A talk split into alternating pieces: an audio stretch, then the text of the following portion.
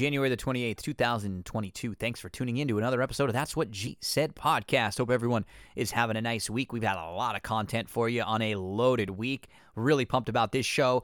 And if you're looking for our normal wrestling content, we've got an entire show this week that we posted earlier today that's all wrestling. So, This Week in Wrestling with Chad Cooper, we recorded that. And then we did a full Royal Rumble Roundtable, a deep dive with Andrew Champagne, Darren Zocali, and Chad Cooper. We went over every listed participant in the men's and the women's Rumble, all the crazy possibilities, who might show up, surprises, who we think legitimately will be there, and who can win the thing. It was a blast. So if you're a wrestling fan and you're looking for some of that Royal Rumble content, we've got a bunch for you on a previous episode. Just check that out in your feed. On this episode, we're going to talk NFL. We're going to get into those conference championship games with Eric. We're going to break everything down. We spend over an hour talking about the two NFL games coming up on Sunday and then lots of horse racing. We've got Friday, Santa Anita. Friday, Sam Houston full card. Saturday, Gulfstream best bets and stakes races on the Pegasus card. Saturday, Oaklawn Park. We'll talk about a couple stakes races there. Saturday, Santa Anita. We'll give out some best bets at Santa Anita. Saturday, Sam Houston. Yep, four different tracks for Saturday. Then we get into Sunday with Jessica Paquette. We talk Sam Houston on their big day, six stakes races on the card. Jessica helps us out with all six of them, and I'm going to go through the rest of the card. So we'll get you some full card Sunday for Sam Houston, Friday, Saturday, and Sunday action all right here on That's What G Said podcast that is presented by Better Than Vegas at BTV Bets on Twitter. Give them a follow. Free content every day to help you become a better better. They have giveaways like the public prop where all you have to do is follow along, help read some of the posts, and one of you will be selected. If a wager wins, you get to keep the winnings. Better than dot Vegas. We have a Friday, what, Saturday morning live stream every Saturday morning, 10 a.m. Talking college basketball. Then fourth and inches to preview every football game this year. We still have a couple more editions of that left. We're going to be talking Horse racing on Monday and Thursday. Harness racing from Woodbine Mohawk. We preview the early pick five there. So BTV Bets on Twitter. Give them a follow. We're going to head right into our first conversation. We're going to talk some NFL with Eric Etop. 2 1. Eric joins us. He's been here with us every single week all year long. And we dive into this game. We uh, we both had a ton of information to talk, so we went back and forth and had a blast previewing both of the conference championship football games. We come off of an incredible divisional round weekend where oh, at all four games had a kick go through the uprights with zero time left on the clock in regulation. One of them ends up going to overtime and uh, we'll have a whole nother debate someday about the overtime rules and uh, why they need to be so, changed. real quick, real quick. Like I think I've solved it. Be thirty seconds. Okay. Tell me how you feel. The home team gets the ball first in the playoffs. I love it. What's wrong with that? You know what I mean? I, it's simple, rewarding the team for having home field advantage. And and then towards the end of regulation, when you know that, you may even sort of play towards that, depending on Buffalo would have gone. Buffalo would have gone. Yep, hundred percent hundred percent would. So I mean, the game, you know, there'd be more of a sense of urgency from that team. So yeah, I mean, I I think that's like easiest thing. You can't add more time just because we heard that by just hyping up NCIS Hawaii two seconds that you know this is a business. There's television shows that the networks are building around them. So to keep the games the same length, I think that's the best. Yeah, it's a good it's a good one. It make it's simple. It makes a lot of sense. You know, no matter what, they just got to make sure both teams get a chance to touch the ball. Once it's overtime, once the game's end, ends, then what happened?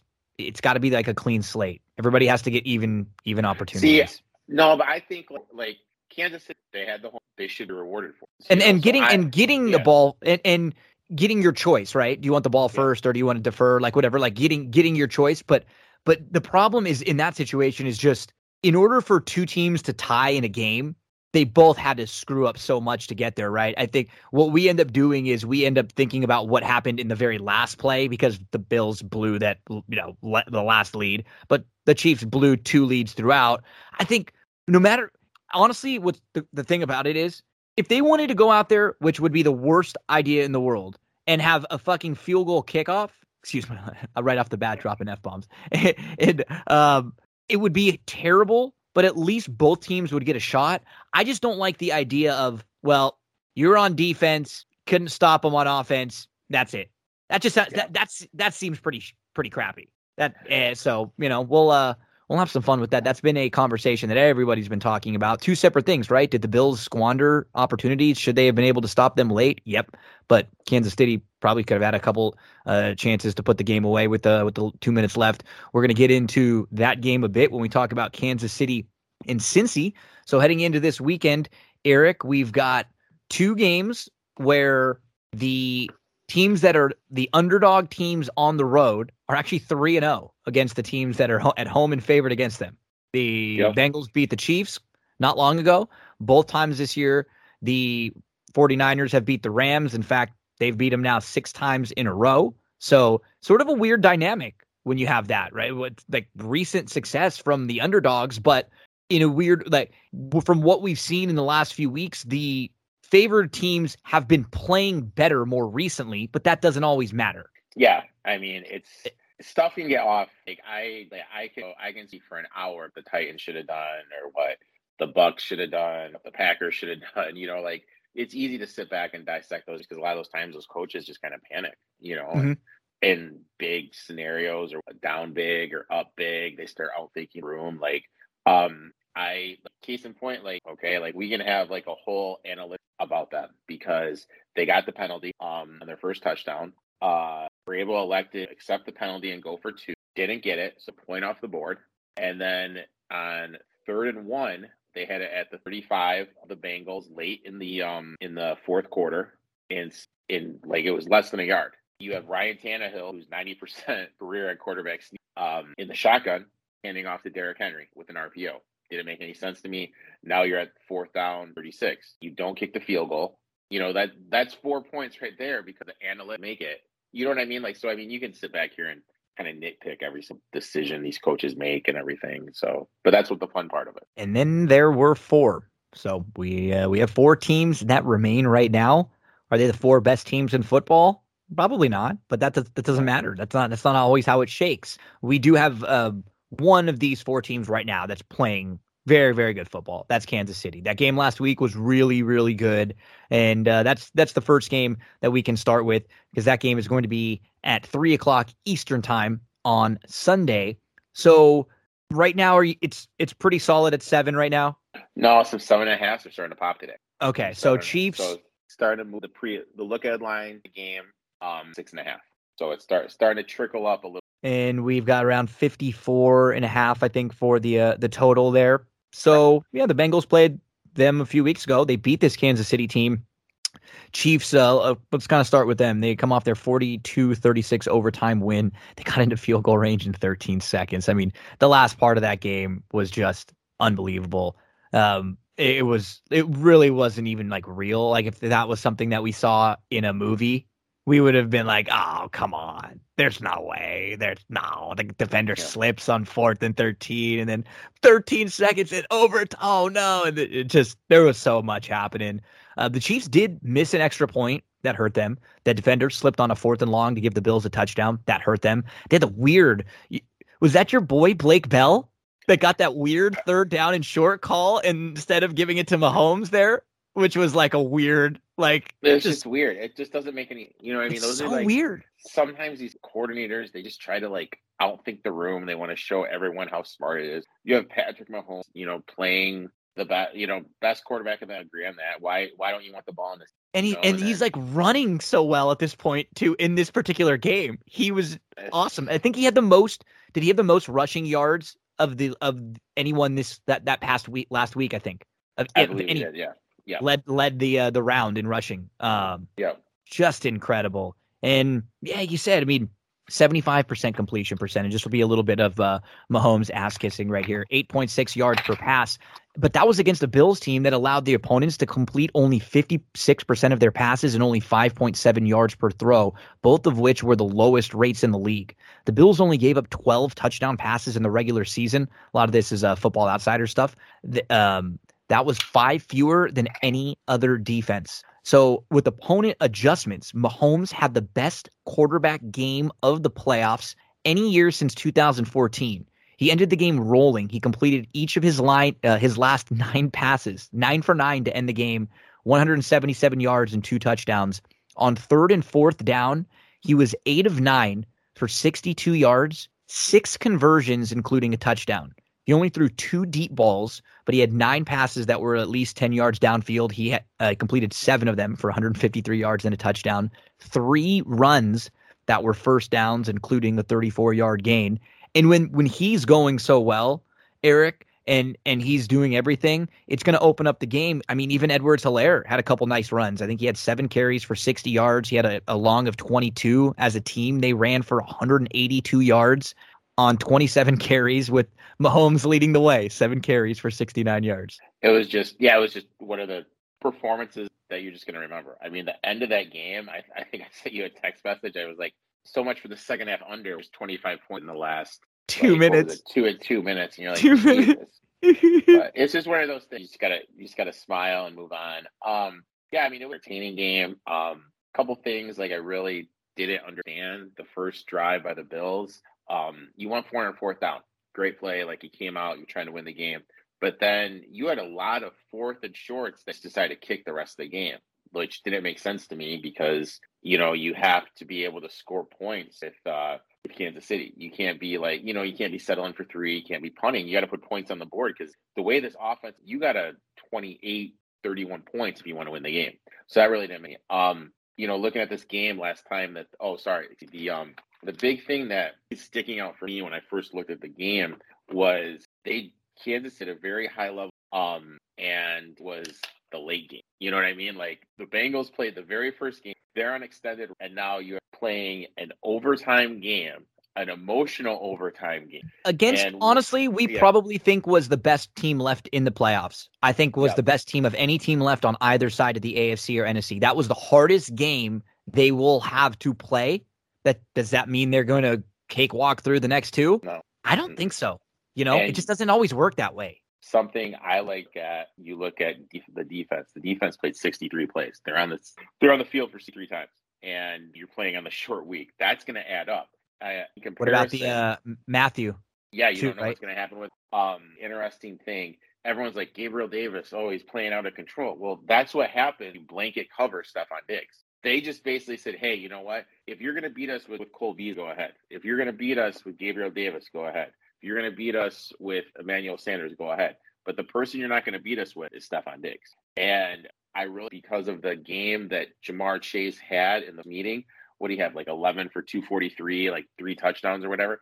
I really think that's what, if Matt Honey Badger is there or not, I think blanket covered Chase and forced um, force Burrow to go somewhere else. And then you have the like dilemma, like the Chiefs like the blitz, but you look at the game last week and it's kind of mind boggling because like Burrow was sacked. Okay, well there were two more also line. that um yeah. that he were I think I think he would have been sacked, but there was a timeout called, and we couldn't. The, there was so much noise, you couldn't even tell there was a timeout called. He literally got hit and like wrapped up, and it was like, oh no, that was a timeout. Yeah, but I mean, like when you when you do like a deep dive and like watch the, like, I always say like my stopwatch out on sacks like a nerd. Um, he was getting sacked because he's on the ball too. You can't expect your lineman three or four for five. Yeah, three or four of the and, sacks were on him out of the nine. But when the times the Titans blitzed, he was ten for ten with one with and t- took one sack. So against the blitz, he played lights out, and also like to play, you know, heavy man. Burrow averages yards per attempt, I mean, pure completion against man. So he does good against the blitz, does good against the. So what the Chiefs like to do defensively, that's what Burrow likes to. I mean, this is like a real like. I mean, this game for me is like really hard to kind of cap and kind of come up with how you want to play it. Um, uh, both of these games for me are, are really difficult. I know you locked in a, an awesome number on the second game, yeah. and we're going to talk more about that in a minute. I I get. I mean, I'm not going to play this game anything because I don't have to. I personally don't have to. Like you know, I, I have yeah. a future ticket on the Bengals to at eight to one to win the AFC and eighteen to one to win the Super Bowl. So right now I've yeah. got him at eight at eight to one to win one game. So I mean, I'm rooting for the Bengals, but at under seven like once you start trickling up to seven and a half if i had if i did not have that play whatsoever and i was not tied to them in there that's that's where i would start to get in. And i think the the money seemed like it was right when it opened to push this to seven because that feels pretty pretty good. Like that number feels good. Once you start getting over a touchdown though i think it leaves it, it open.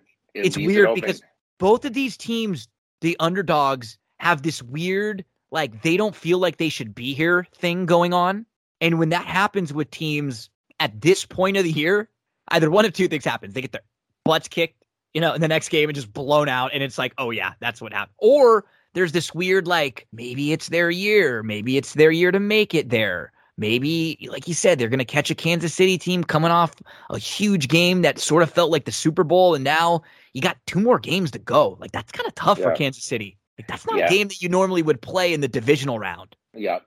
And like then you look at the opposite. Look, what what are, what are the Bengals going to? Um, Burrow, like I said, lights out the blitz, lights out against man. Like go five wide and put in a shotgun, or or do you say, hey, you just give up 91 yards rushing to opposing running backs, four you know 4.6 yards in a camp, and they've given up eight 887 yards receiving to running backs with an 80% catch rate. You just say, hey, you know what? We're going to slow down the game. We're going to limit the possessions. Yep, because take it short.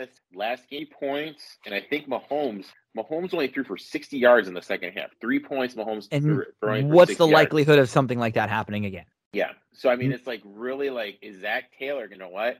This team can't do this. I'm going to have a heavy mix. Have to. So have to. They couldn't like, run the ball very much last week as a team. Just 65 total yards, 3.6 yards per carry. Mixon had 54 rushing yards for 14 carries because it was it was just a tough game. Titans, Titans yep, really very good. And and their offensive line was just having a rough day. Obviously, like we said, right? We mentioned it, and it's one of those things when it would for offensive lines when it happens early in a game, like once or twice, then you get it's like a snowball. You know, it's it gets in their head. They get in trouble. These guys, they just keep beating them over and over and over again on these patch rushes. It's just it's brutal. And I, I agree. The matchup feels a lot better for them. Um, so they were just the third quarterback in NFL history to be sacked nine times in a playoff game. Um, the first one to win. McPherson hit four field goals. This guy's a stud. We've all heard the story about how he said, "Looks like we're going to the conference championship," and then he went out and yeah. kicked it. I mean, you go out and draft a kicker. The guy better be ready to make some big kicks for you, Eric. He's eight for eight in the field goal and field goals in the playoffs. He's nine for 11, 50 plus yards in the regular season, and he's two for two on 50 plus yards in that range. And that's, you know, that's a weapon there that helps you shorten the field up a little bit too, right? You know, just feeling pretty confident about a guy that can give you a nice, accurate, good attempt at around 50. They um they picked up three interceptions. Tannehill was was really bad last week. And it's not as oh, if the you know see, the, I don't think Tannehill was bad. I would just it was like the whole from the offensive coordinator. Like it was a few, it was you, a few bad plays, and overall, you're right. Like why are they making those? It, it's this is sort of what have, I would say sometimes about Baker. Like why why is he making that throw and not and why are you putting them in that position? Is it just a try to prove it thing? Is it like a hey, we want to show you? Who cares now? At this point, there's two or three games left. Run, do whatever you can the two plays where I'm just like, what are you doing? Is the first play of the game, stadium's ready to erupt as soon as Henry touches the ball. Why are you doing a play action? You know what I mean? Like, just let Henry run. First time he runs into the stadium's gonna just let him one yard. Just let him go yeah. right into the back of him. One play. You know what I mean? Like everyone will get up and he'll get his legs under him. You know, Number, get a couple hits. And, and there's two more things. Number two, like in the second half, four or five running, they're averaging 17 and a half yards per attempt rushing per attempt and you know they have a play in the red zone. Do they run the ball? No, they do a wide receiving pass to Chester Rogers. Like who's like what offense they hate in the red zone? I really get Chester Rogers. Like if it was AJ Brown, fine, I can end the argument from the offensive coordinator or Titans fans, whoever. But Chester flipping Rogers, that's who you're trying to get from the red zone in the playoff game. Makes zero sense. And also, Henry wasn't percent. Anyone watching the game could see Foreman had more pop in his legs, and Foreman should have been the one getting the ball. So I mean, like Titans just had a game, but enough about that. Um, another thing, I think another key is CJ Manzata. Um, do you know who leads the Bengals in targets? Uzomah, and... you Uzomah. You you said you know what you you called him Houshmandzadeh, who was TJ Houshmandzadeh, yeah. the old Bengals receiver with with Chad Johnson. That was funny. That was great. Uh, it's the Bengals on third down targets and third down reception. He's had a sneaky good playoffs, and in crunch times on critical grounds, he's the one that he's looking for, not Chase. You know, you look at Chase. Chase the third down target and third down reception in both games. Um, but I really feel they're going to keep away. So that leaves the guys. Higgins going to be a Boyd game. Um, yeah, this is a real, you know, real, real, real interesting game when you really look at it. Um, it's final field goal of more favorite, 5% spread. Mahomes 13, 15, and 1, 46% as a touchdown for more. So two little trends, you know, that go against it. But yeah, this game, I really have no idea. This is because right now at seven, if this gets to like seven and a half, eight means Bengals. But I'll be honest, part of me, you want to play the first half because he's always historically they know, start they slow. Start off slow, tired because of you like like I said, they they played so much in a you know what I mean. They played a lot.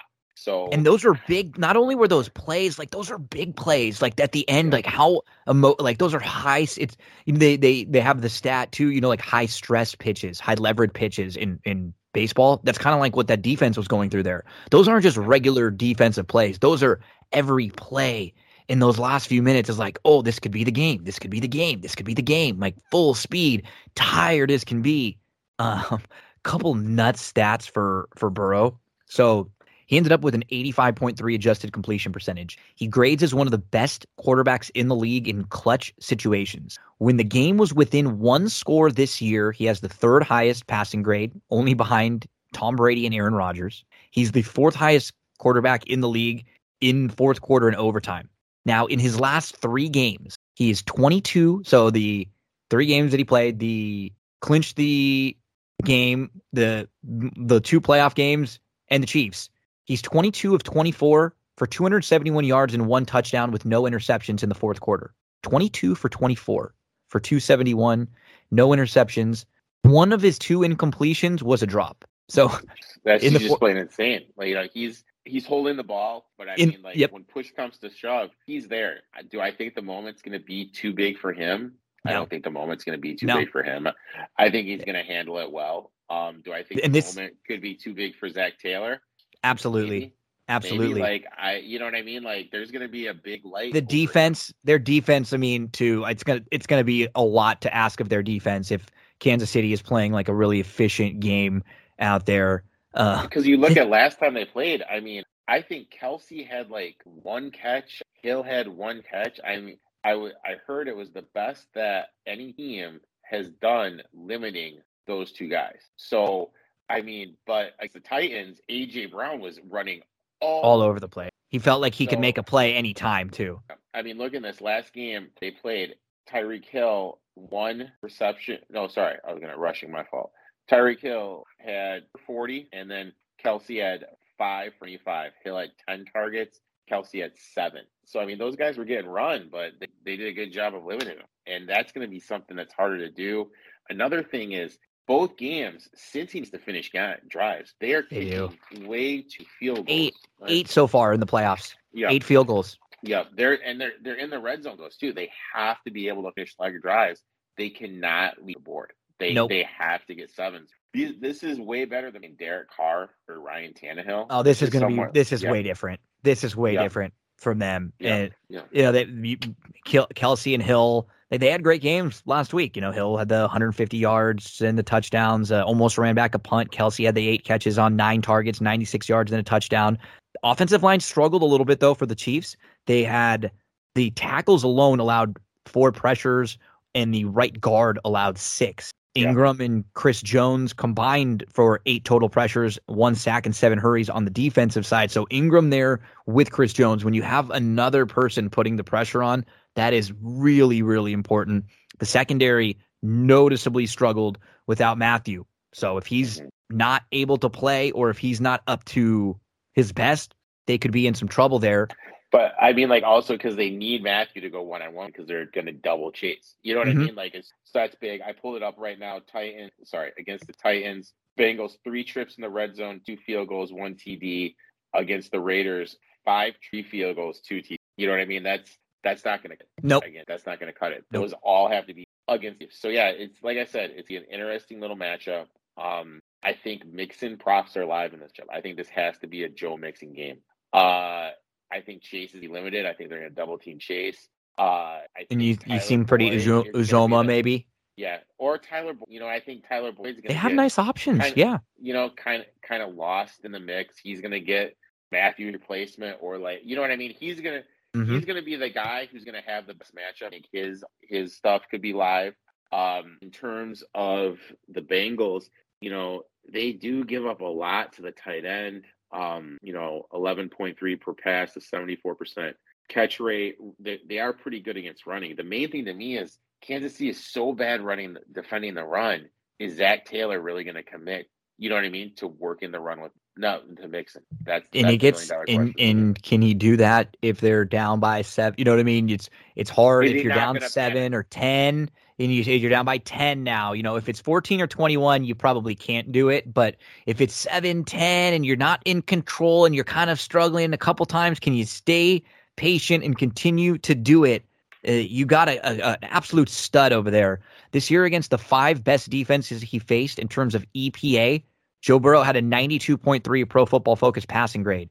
Two games in the playoffs this year, only Josh Allen earned a higher passing grade. Yep, Burrows had a higher passing grade than Mahomes throughout these two games, even with what Mahomes did last week.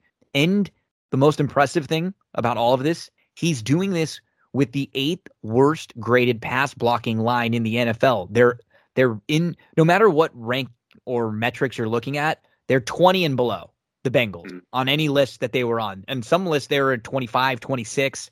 And the other teams still left, the other three teams, they're first, sixth, and seventh in graded pass block in pass graded uh pass blocking graded lines. So Oh, wow. just to give you an idea of like what he's dealing with compared to everybody else. Everybody else has a top seven line. He's dealing with the bottom eight line, and he's still performing at that rate. They even go back on this one article I was reading, even goes back to LSU a little bit and says in college he had four games that were qualified as must win games in order to win the national championship. The game the playoff games, the conference championship game, and then the game against the, Alabama earlier in the year.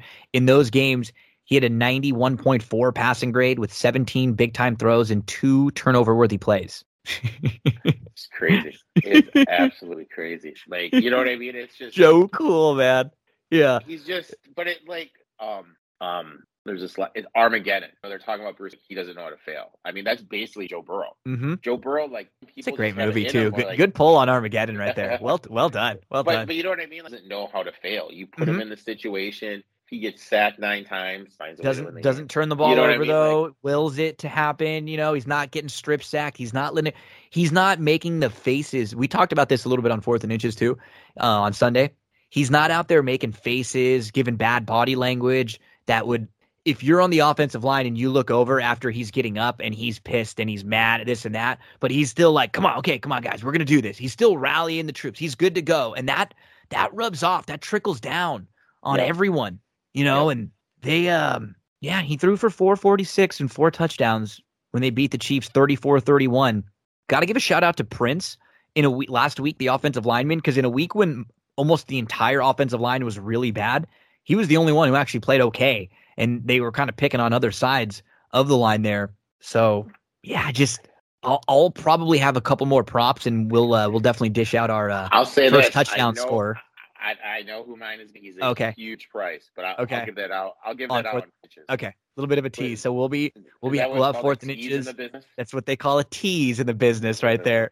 And uh, that'll be on Sunday. Both the games are on Sunday. We are going to go live at 1 o'clock p.m. Eastern. That's what we said, right? 1 o'clock Yep. Eastern time. 1 p.m. And uh, Yep. games start at 3. So we'll have plenty of time to uh, get you all set up. We'll talk some props too. We'll talk any last minute news um, about th- uh, this game. If there's any weird injury stuff or anything that happens, we'll let you know. Right now, that number is about seven, bumping up to seven and a half in some spots. So But if you like the, we're at the point right now. If you like the as best as you better get, take it now because it's not going to go back down the other Yep. way. If you like, and I'll be honest, the line's trending, I'll probably be on the Bills. But also, part of me thinks the Bengals could be a public dog this week. I know, and it's and just one of the, that's it's- kind of my yeah, it's just one of those things where they.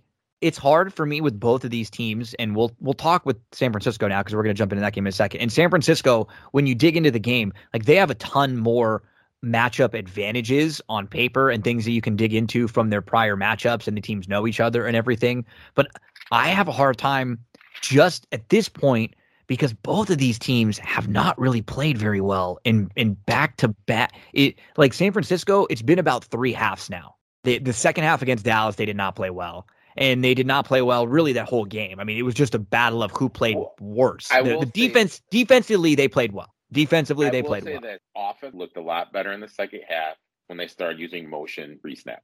And that's something they're gonna Yeah, try that- to do a lot against the Rams to because. The Rams are very good when they're able to set. Well, the, the Rams are excellent when they're able to change their defensive schemes, and it makes it more difficult on a defense to do that to kind of give you different looks when you're always moving around because you end up having to react to the offense instead of being able to kind of be the aggressor on defense, you know? So that's one absolute key matchup that they're going to try to pick on over and over. I mean, these two teams and these staffs, they know each other so well, Eric. Oh, I mean, this these guys know. Um, you look at this. This this stuff is going to blow your mind. Okay, like first of all, Peacock has Montana document pretty good. A couple episodes in, pretty pretty solid um, if you're a 49ers fan or just a football fan, you should definitely watch it. Um, 54 as a dog, 14 and a 5 straight up, okay? And then I he um against McVay, I believe he's 7 and which is just ass and you know what the 49ers record is without Jimmy? 8 Not and good. 27. 8 and 27. I know. It's 8 so and funny. 27. And it's and like as a Lions, I'm sitting here and I'm like, you have a quarterback that is now taking a Super Bowl and the NFC championship. I would saw off my right hand. You know what I mean? Like I would be content and so happy for The and only, they're ready and to run this guy out, he- out the he it's it's so fascinating because there are i mean i'm going to get into some just if you look at all of his his metrics and all of his numbers in the regular season everything is average to above average to some categories very very good you know because they have a really good offense he's extremely efficient. I think uh you know yards per pass are are excellent. Regular season one of the best. It's just the the shift from the regular season to the playoffs in how they don't even try, which is smart because they've gotten to a Super Bowl and they've gotten back to a conference championship now by not trying, by not like having him, you know, make the mistakes that would hurt you. But wow, when you dig into these games, like game by game, they have caught them. They've they've schemed well. Their defense has played well, but they have needed to catch teams on the most perfect ta days when they played really, really poorly. And now that's some of that, like I said, is, is San Francisco. Some of that is scheming to make those teams not be able to play at their best. But who? So Jimmy G did not throw for a first down until midway through the uh, second quarter. Um, at that point, But he, was did have a couple drops. There, Yeah, there was he did have a- he did have- drops there. Kittle had a brutal one. There was a couple bad ones. That point, he was over five with three sacks. He threw one point uh, pass in the red zone. It was intercepted. He only had one third down conversion all night. Um, he went three of four for 42 yards with four sacks, but only one of them was converted. The um, Jimmy G continues. This is what a, this was a quote from Pro Football Focus. Jimmy G continues to defy what many believe is required to win playoff games in the modern era. His most impactful pass landed in the lap of a Packers defensive back as it was underthrown and inside after he escaped pressure. Leaning on the run game kept Jimmy G in manageable third downs, in which was the key in keeping him away from the Packers' edge rushers. So his five career playoff starts. I mean, these are numbers that everyone's going to say, and and I will definitely counter them. Like, uh, he's four and one. The only time he's thrown the ball more than 25 times was in the game that he lost, which was the Super Bowl. He has two total touchdowns and five interceptions in those five games that he started. He has one game over 200 yards passing. That was also in that Super Bowl where he threw two interceptions, the game he lost. Every other game he has 175 yards passing or less. Since 2006, he is the only quarterback with at least three payoff playoff starts to average fewer than 25 dropbacks per game. Regular season stats are, you know, what we were saying you, you can dig into them, but in the in the playoffs. So I'm sorry, this is a Jimmy G But- rant, and I feel bad for him because these are just the horrible. Thing, the thing is this, okay? He's winning. You don't know what Oh, I no, mean? Like, no, you're right, like, you're right, but- there. but- like, but you're think right, You but and the I only- always go back on uh, quarter Baker Mayfield. You know what I mean? If he was able, if Baker was able to like last year, what Jimmy was able to doing this year, Browns would have won. Won. Well, they- in they did- Kansas they City, won I a-. they won a playoff game, And here's the Yeah. thing, though, I I will oh, I will definitely disagree with you on the ones in that he he would have been only to get able to get so far. Like Jimmy almost beat Kansas City a couple years ago playing well, but Jimmy right now playing the way he played these last two weeks, those mm-hmm. games don't beat Kansas City. but Jimmy's also hurt though. Oh, 100%. So- I so, agree. yeah. And he, he So- he's and this week is not is something that I don't think enough people are talking about. He's not going to be in his cold of weather and he's probably going to be a little bit healthier and he's definitely going to be much more comfortable playing against a team like this that he knows really, really well.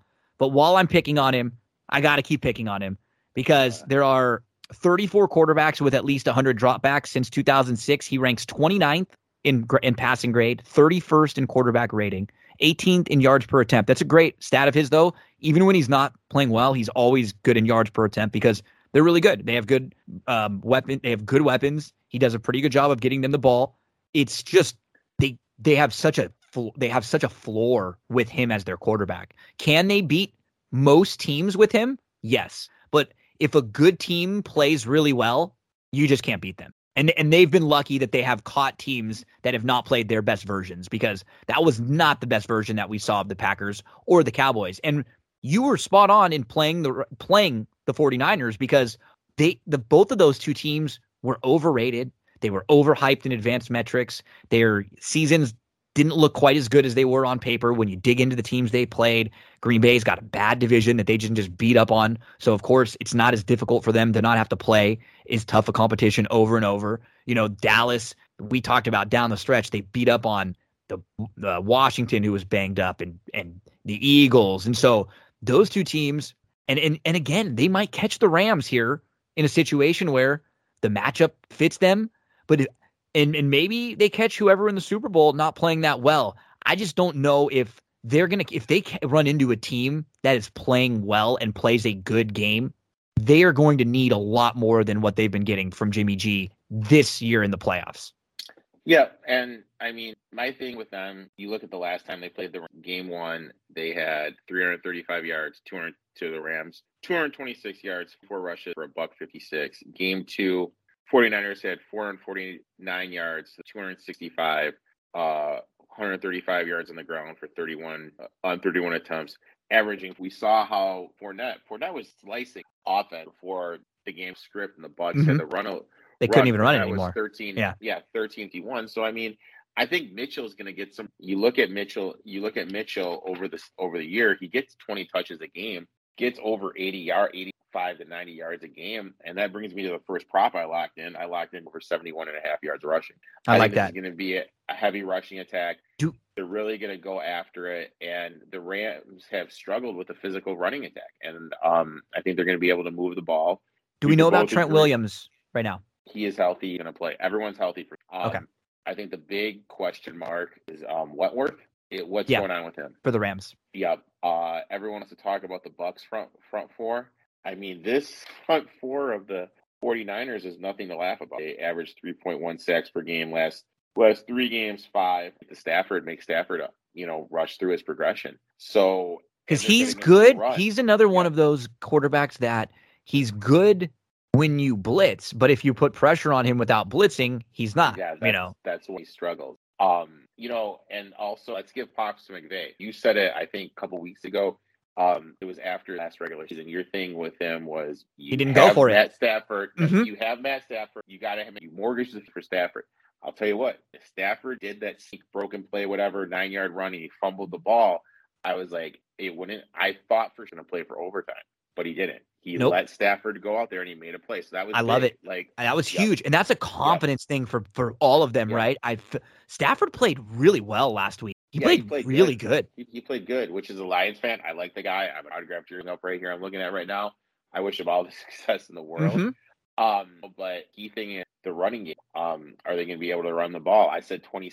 I said if the Rams run the ball 26 times, they're going to win. Spot high 96. Um, but I think it's Yeah, they were trying to. And uh, nothing, nothing. Not at all. He's just not game ready. You know not I mean? yet. This, nope. Yeah, nope. He had so he had two bad fumbles, and he just doesn't look right running the ball. I think it needs to be a little bit more of like a 65, a tough, a 35 tough... Michel way, just because Michel's 100. percent mm-hmm. Akers mm-hmm. isn't 100. percent Um, then... he he fumbled twice. I mean, they had four fumbles in that game. These two teams that we're talking about right here, the 49ers didn't score an offensive touchdown.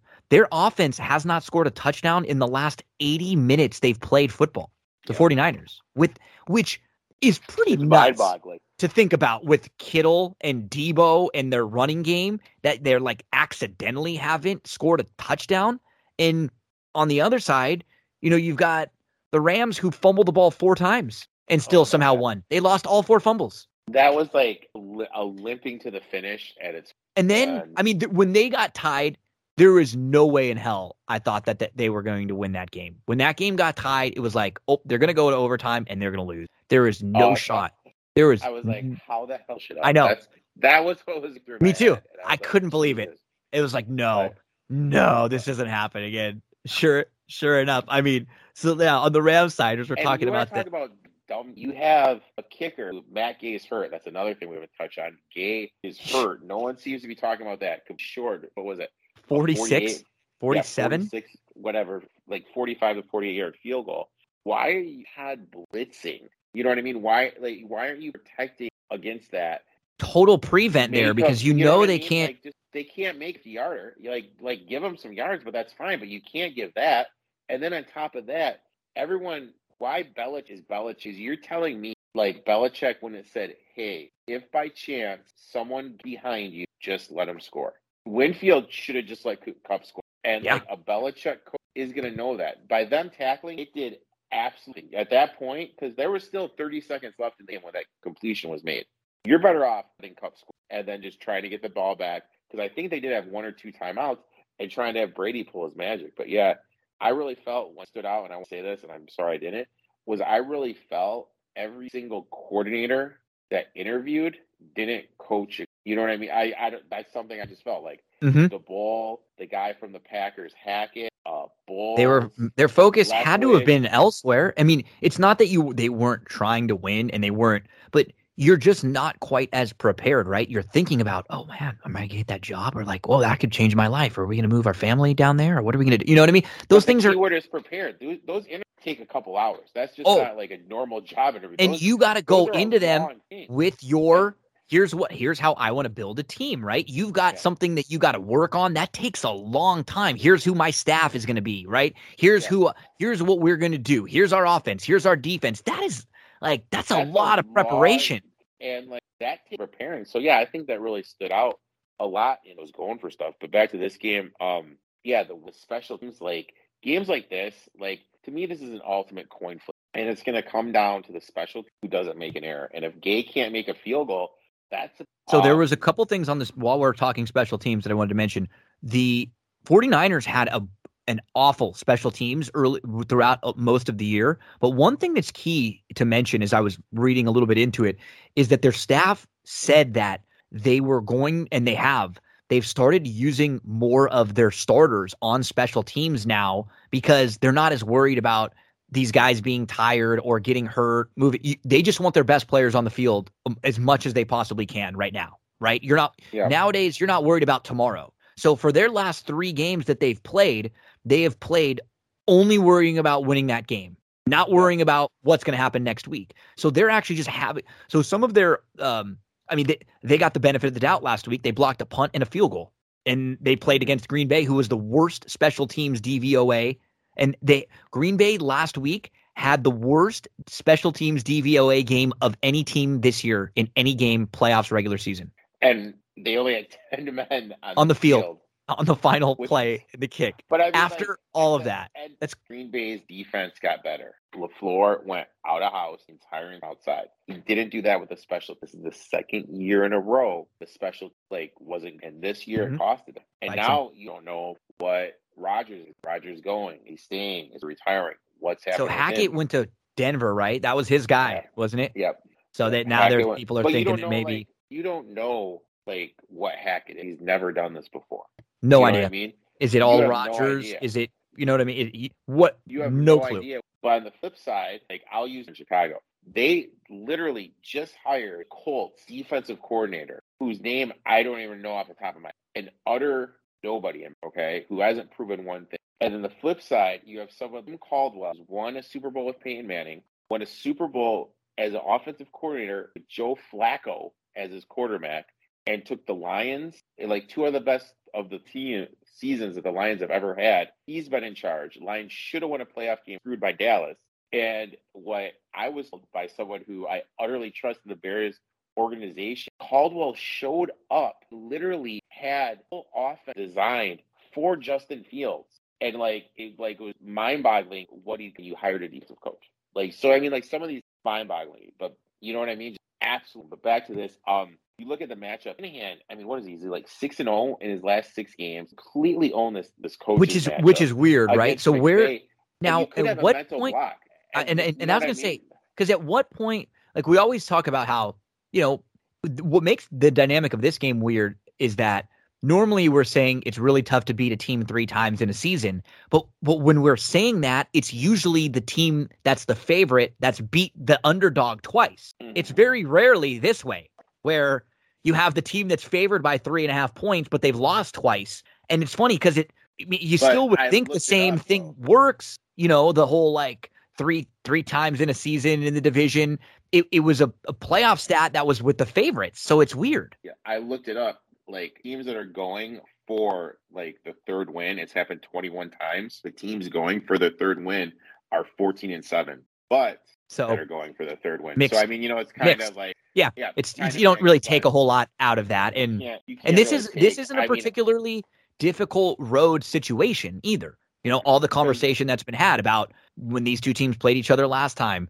the 49ers had a ton of fans. Now, as someone who lives then, out here here in Southern California, the the dynamic is kind of different Weird. because of you know the Rams leaving.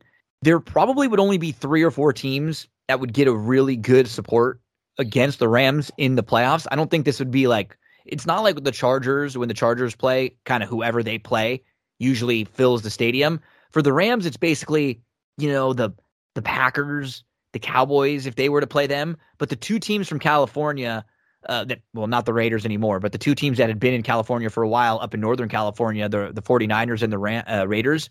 Like when I'm growing up, Eric, all of my friends that are kids, they're all, you know, wearing Ram or they're wearing 49ers shirts. You know, they're Jerry Rice, Steve Young fans, you know. So those people are now our age and they've been yeah. fans of the 49ers or the Raiders or those teams their whole lives.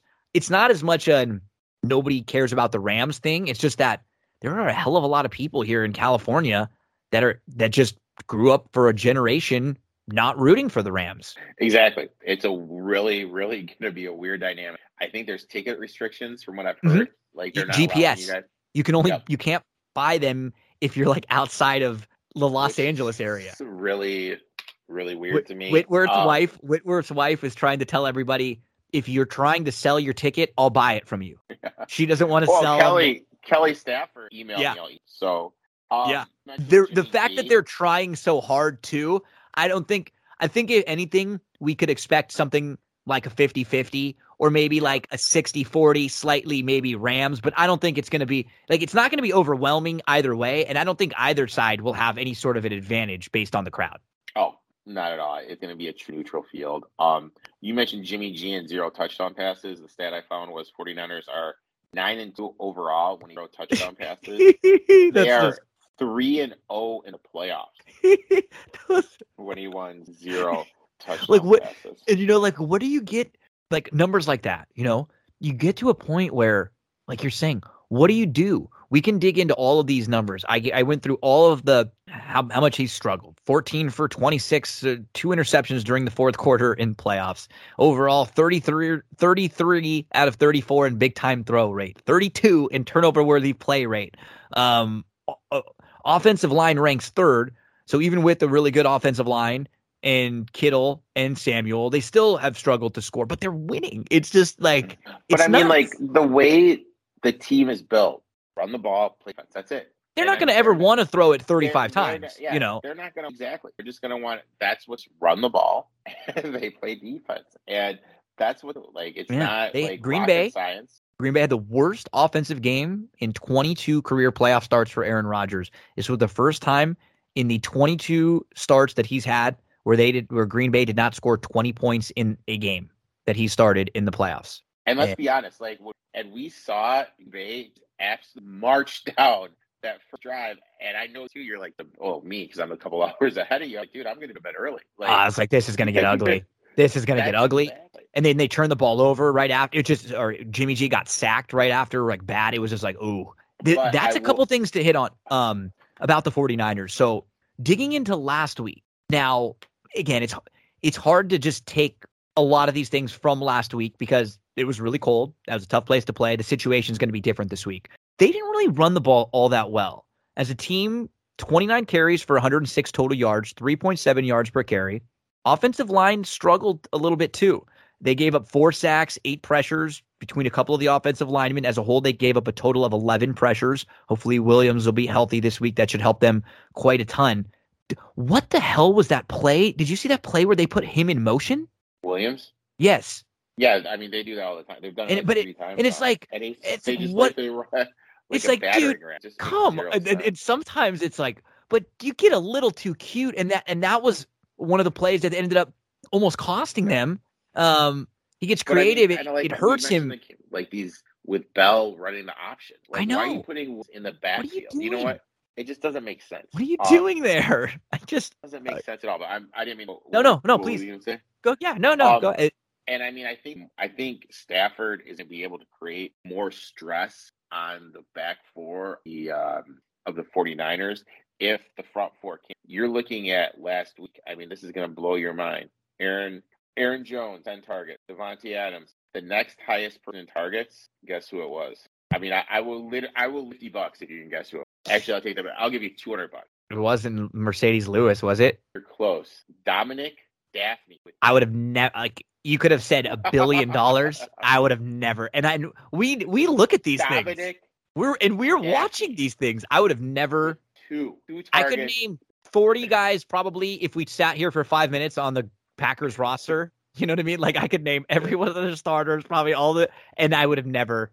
Yeah, Never I mean, two sniffed that. targets. Lazard one, Swan, Ca- Cobb one, and Del, wh- whatever the tight end whose name I can't pronounce one. I mean, and Rodgers has this thing in on Adams. You know what I mean? And I I think Stafford is starting to get that rapport going with Odell. He's hi- finding Odell. Him and Kupp have a great relationship. He's- he's, great, He's using too. Higbee, so he's gonna. And your boy Van Jefferson, stress. man, he Yeah. makes plays all the time. He's gonna he's gonna put more stress on the whole unit than Rodgers did, even though we both agree Rodgers is a better quarterback than Stafford. Mhm. Stafford's get the ball a little bit, and that's gonna be a little bit more stressful. So I mean, to me the key is can the 49ers front four create pressure without blitz? Because we know that the 49ers can play ugly games and muck it up and win. That's the way they've been playing, right? So even Yeah. if the 49ers struggle a little bit to score, that shouldn't be something that's new to them. They've been in this situation recently, and we got the Rams on the other side.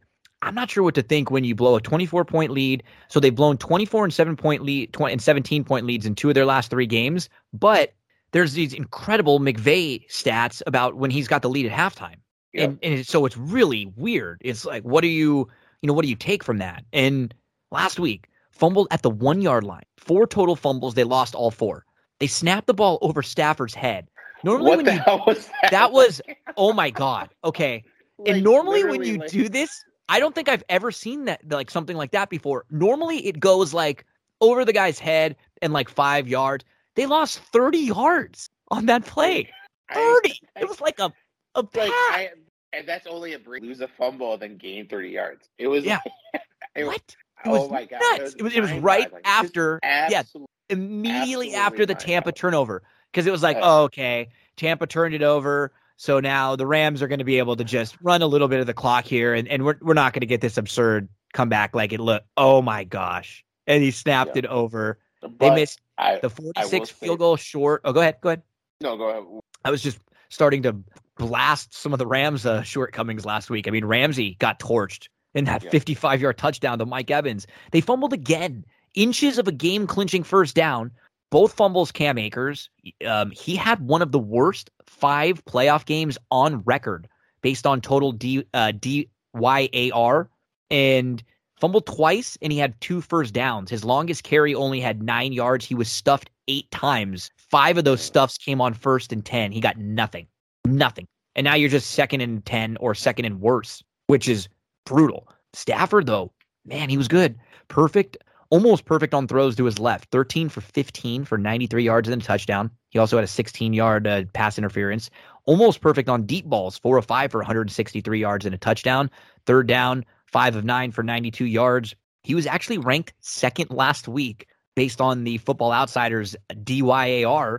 So through two weeks, he has a better pro football focus grade than Patrick Mahomes does in the playoffs based on uh, his offensive grade. Last week he had three big time throws, just one turnover worthy play.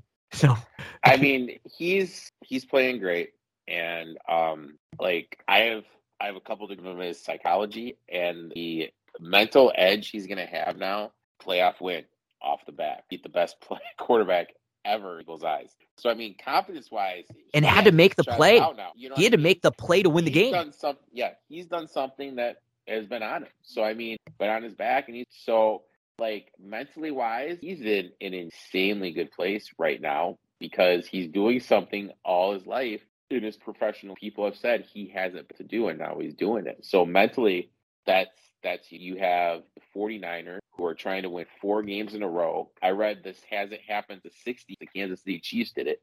Like no team has gone on the road and won four straight games, which you know it kind of blew me. I didn't know San Francisco eight hours Los Angeles. That's a little farther than I thought it was. Mm-hmm. Thought it was. Yeah. So I mean that's a legit that's a legit travel day there. It so, is. Um. Yeah. I mean this is going to be a good game, but it is. Um. You know, bet online probably the book. Even though I do have a lot of books, that's probably the book I use the most. Um. Tweeted out that he opened up the line at four and a half.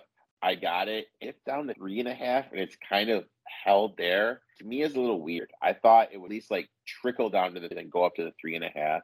The fact it has it, it tells me that the books think the Rams are going to win. So yeah, so I'm a little bit worried. I have that San Francisco future, but I still like my four and a half here. So mm-hmm. I do I'm too. The number right is here. is great. It's just one of those um, things where it's like you know you were saying, and this might be a situation where they beat they just beat the Rams every time, but it, it's so weird for two teams that are, I mean, evenly matched. The Rams are obviously favored, so I think on paper the Rams might maybe have a, like a little bit better of a team overall, but it, they're they're evenly matched teams. It's not as if one team is much better than the other, especially not as if San Francisco is like a much more dominant team. For them to have so many wins consecutively, like if we were to say San Francisco won nine out of ten, that would still that would be awesome. But that means one of these games they're going to have to win. Like accidentally, with as often as they play, you sort of feel like the Rams are just going to have one game where it's like, oh, okay, it all sort of came together, and then maybe the 49ers beat them the next few. Or it just it seems so weird that they would lose 10 consecutive games in a row to a team like this, but it, it, does happen. You never know. But maybe it does happen. You get to the point like does May start thinking, you know what I mean? Is it a critical time? And he's like, okay, they're going to expect me to run, you know, Michel Akers, whoever hit. Uh, kind of on both of these sides, right? You know, you do they I mean? do they outthink each other? I, think more pressure is on McVay. That's true. Because Shanahan can kind of be like, hey, you know what? We're able to run the ball. And, you know, let's not outdo it. Let's just pound the ball. Let's just run the ball. But the pressure will be on McVay. Hey, I they have Armstead. I got to do something. You know what I mean? Do I you know, so I don't like do I to Odell Beckham for a wide receiver option pass and he throws in a double coverage as a turnover. Like Armstead's been know, awesome like, lately, man. Yeah, Armstead's been they, so good the last few games. Like, yeah, Gardner's been great, been great. You know, they're getting to the quarterback, they're creating pressure, and at the end of the day, we can all talk about like Burrow, Mahomes, Stafford throwing the ball all over. But football's one in the trenches, and like that's why I like him. And That's why I put the future on him like you just look at the trenches, you look at the offensive line and defensive line of the four teams remaining. I think they have the best offense. I think they have the best defensive line. So that's why. Well, one the one team I that like, would uh would like to maybe argue with you would be the Rams. Their pass rush last week was very very good. It was oh, the most, and then and then Tampa obviously had a poor poor offensive line out there. But the the pass rush was the most dominant unit on either side of the ball in that particular game. Von Miller recorded a pressure rate on 25% of uh, of his pass rushes, and Floyd and Donald also had monster games. So if Von Miller is playing at that level that I didn't know he still had, which we've kind of seen from him recently, his 12 pass rush wins against the Bucks last week was the most by one player in a game since Myles Garrett had 13 against the Bengals in Week Two of 2020. An incredible effort from uh, Von Miller last week. Yeah, he played great, but um, the Bucks' offensive line is just so smashed. Mm-hmm. You know what I mean? Like it is. It's not. It's, it's not. And, like, it's we don't much know, worse. Like, I, we, uh, Whitworth. We is like I. I think what level is he capable of playing at? And if he can't block, funny because I mean, you like bo- you both of them. In, kind of Whitworth and Williams are sort of the same, right? Like Williams, if he plays, they're obviously much better. If he's healthy, Whitworth uh, gives the Rams a big, big boost. Either one of those guys I'm, aren't there these lines are way, way dramatically different. Way different. Not They're way different, more vulnerable. Way more vulnerable. And that could be something that changes the game if that's something to monitor during the game. Yeah. The Rams are up 27 3. So after going up 27 3, one play, they lost a fumble. Three plays, punt. One play, lost fumble. Nine plays, missed a field goal short. Three plays, punt. Two plays, lost a fumble. Five plays, and they kicked a field goal. it's just Unbelievable. crazy. And also something to remember: Deebo got banged up. The Packers, like they're saying he's healthy and everything, but he was laying on the ground. I thought he like how He came out of the game for a few Yeah. plays. Yeah, so he's gonna play, but may not be hundred percent. That's something to keep in handy because I mean that guy doing he's a legit weapon, and you know the 49ers, like like we said, they don't pass the bell wall. Two guys, Deebo and um, Mitchell, that are great out of the backfield, and they have the top three, four tight end in the game. Work in the middle. They have Jennings become a third down monster. They have Aiyuk, you know, is decent, and they're getting Sanu back. So I mean, they they got some weapons. You know, it's going to be on. Can Jimmy G like you know not throw any touchdown passes when he does it and not turn the ball? a couple of fascinating games that we uh, dived into from each and every angle, and we will preview them again for you on Sunday, Fourth and Inches. Make sure to tune in Fourth and Inches at one o'clock p.m. Eastern Time. We'll discuss first uh, the Bengals Chiefs, and then we'll discuss the Rams 49ers as there are four teams left, the final four in the NFL season for this year. Eric, uh, what's on the podcast this week for you? What do you what do you have to to plug for uh for coming up this weekend? Um, yeah, like I talked DFS there, like give some guys I'm going to be building around. Um, Wall Street, Wall Street, Wolf of Oakland. TV coming on. um, fan, he's just going to talk about going to hire what's next with like their whole roster because their roster is a little bit in shambles right now. And, uh, you're going to talk Royal Rumble. I am. you know, Come and uh, come and listen to me talk a little little rumble. We're going to talk, but we're to talk betting because a lot of people don't know like you bet on Royal Rumble. Oh yeah. I've hit a cou- couple things. Just gonna give out some guys that. So yeah, we're gonna try to make some money bet on the Royal Rumble. So you know it's gonna be a good time, and you know check it out if you're around. And uh, yeah, you know free basketball picks all over the. Today Thursday sucked, but you know we hit a plus eight fifty, plus two twenty the other day, so we're doing pretty good. Nice. We'll uh, we'll start shifting a lot of our conversations towards basketball now in the coming weeks. We'll still have a few football weeks that remain. I think we may talk some fantasy stuff next week. We were discussing it, so maybe we'll uh, we'll uh, discuss maybe kind of doing a little recap about some of the things that we uh, that stood out to us from the fantasy season this year, and and then we'll get into the Super Bowl and props and all the different ways we're looking at attacking that game. We are almost to the end of the NFL season, but we will quickly transition over and start talking more NBA and some college basketball. Eric, thank you so much, buddy, and uh, look forward to talking to you again this weekend. Sounds good. Talk soon. Don't go anywhere, folks. Still plenty more to discuss, and there are only four teams that remain in the NFL.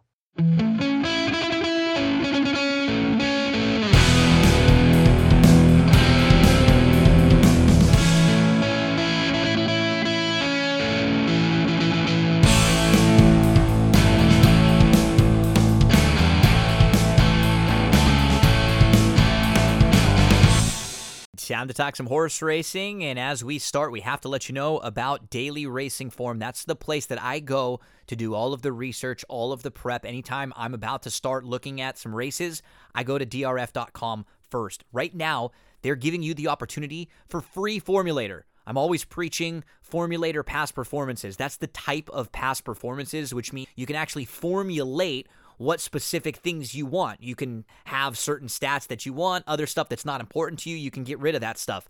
So they've always cost money to purchase. Right now, you can get them for free when you sign up for DRF bets. So here, here's what you have to do. You sign up for DRF bets right now and you deposit 250 bucks. They will give you a $250 match bonus. So you will end up having 500 bucks in your account.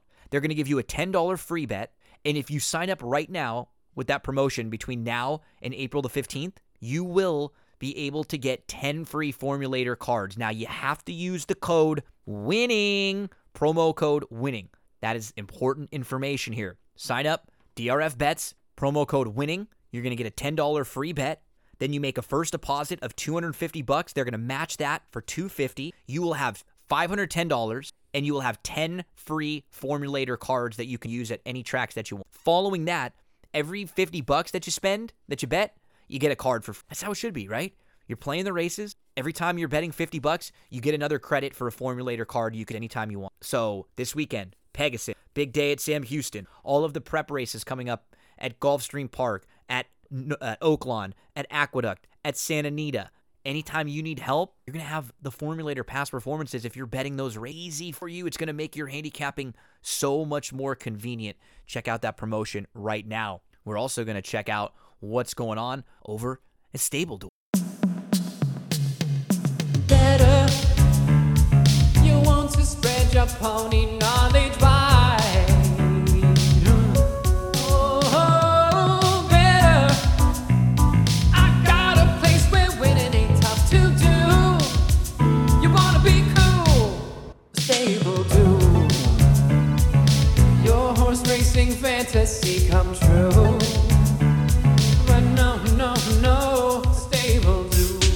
Download the Stable Duel app and play today. Every week, every Friday, 10 a.m. Eastern Time, we have This Weekend in Stable Duel, where Matt DeSantis and Barry Spears join me to discuss our best bets for some of the major stable duel contests that weekend. This weekend, I believe it's just going to be Matt. Barry's going to be headed to the Pegasus on Saturday, and I believe he's going to be um, en route there. Uh, so busy Friday for him, but for us, we will be talking about some of the stable duels at Gulfstream Park. There's a $50 top five. There's a free ride at Gulfstream on Friday. Santa Anita has two different options. Sam Houston has a game in Tampa. But the focus for Matt and for myself this weekend is going to be on Saturday the Gulfstream Park Pegasus Throne. $50 to enter, $40,000 in cash prizes. 50 bucks to enter. I believe you could win 15 grand. So the details of this contest, the biggest payout yet in the Pegasus World Cup, over 15,000 right now. $15,200 to the number 1 spot. 5,600 to the second spot, 2,400 to third, 1,500 for fourth, 1,200 for fifth. You get $1,000 if you finish sixth. The top 90 placings will double their money and pick up a 100 bucks. You don't even have to be one of the top five. Pegasus, huge weekend. We're going to talk all about that Gulfstream Park card coming up here in just a bit. Right now, we're going to get into some Friday racing. Let's talk about Santa Anita for Friday. They do have a couple stable duel contests on Friday at Santa Anita. I have a couple best bets for you. We're going to look at races four and six. Let's start in number three. And I'm looking at the number seven in here Glory of Chrome. Glory of Chrome has been really consistent with a lot of these common rivals. On December the 12th, he had a good start inside. She did. She hugged the rail. She settled two, three lengths off. She's about third, fourth. She angled around three deep, and she was right on the lead mid stretch. Thought that was a really nice effort. On January the 9th, she was in a good spot, but they were lining up across the track, so she had to take back to last, and she ended up like 15 off of it. And you know, it was a she made a big bid up to within about a length or so. She just needs a better time to ride. She doesn't have to be so far back as she was last time out. Glory of Chrome, she five to one on uh, eight to one on the morning line. Excuse me, five to one was sort of where I had her had her stacked. So if she's anything in that nine to two, five to one range, let's make a win wager on the number seven Glory of Chrome. We move to race number four, six furlongs on the turf course here. I'm looking at the number six Swiss Sue. Now, on October the 31st, she was going six furlongs on the turf course. She had speed inside. She was two deep of five that were all trying to flash some speed. So she was in between. It wasn't the easiest spot to be in. She's had some legit trouble recently. And I'm saying she, he is one of the quicker. In his last three, he's shown some really good speed. He was behind a horse named Misut, two starts back, who came out of that race to win a 50 allowance next time out. The number six, Swiss Sue, 12 to 1 on the morning line. If we can get anything around six, we're making a win wager there on Swiss Sue. Let's get to race number six, third and final play on the Friday card at Santa Anita. Down the hill they go. I'm looking at the four, Spirit of Bermuda. Second time for Callaghan, second off the bench. This gal was close up inside. She was sitting about third or fourth on January the 7th, a couple lengths off, and she angled out just a little bit flat. There just wasn't a whole lot of passing in that race. She'll be sharper here with that under her belt. The number four, Spirit of Bermuda. 7 to 2 on the morning line, anything around 3 to 1, we'll make a win wager. We'll also treat this one like an exotics single if you're playing any uh, exotics there on Friday. Anita. Okay, let's get to Sammy Houston for Friday. Get those past performances out. Let's start talking uh, about race number one. So we've got maiden $5,000 Texas spread, oh, $50,000 Texas spread claimers, five and a half furlongs. The distance in here. Towards the outside, you've got Fearless Prince. I really like the draw for him. He had not raced from January of 2021 to January of 2022. He absolutely, he's now going to go second start off the bench. He's going to cut back from seven to five and a half. He's got speed, but he can sit from the outside. I'm going to use the seven and the six Victor Valentino kind of in top spots. I treat him like a total wild card. Blinkers on, drop, no, to get to the dirt now.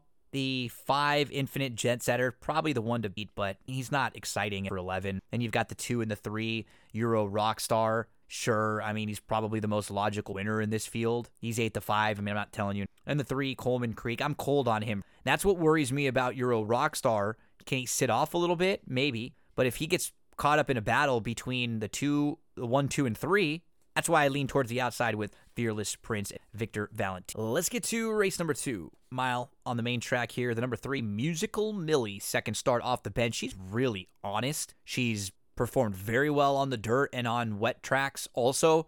I mean, she's fine on the turf as well. She's going to go second off the short break. I'm expecting her to take a nice step forward. She's going to be tough. And the number five, high class Euro. There is not much other speed.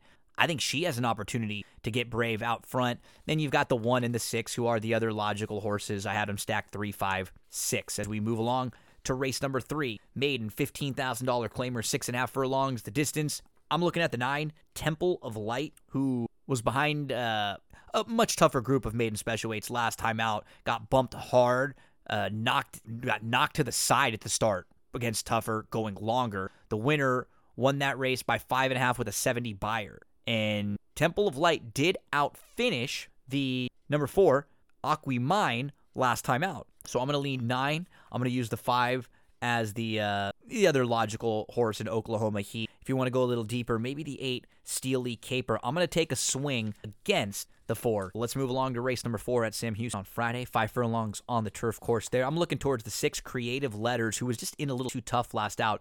Drew the rail, going to go third start off the bench. The lone turf try was at a mile, so you could be forgiving in, uh, for him with his overall turf from cutting back in here to the five furlongs. I'm going to use the six on top of the three, 50 Shades of Purple coming off that recent win.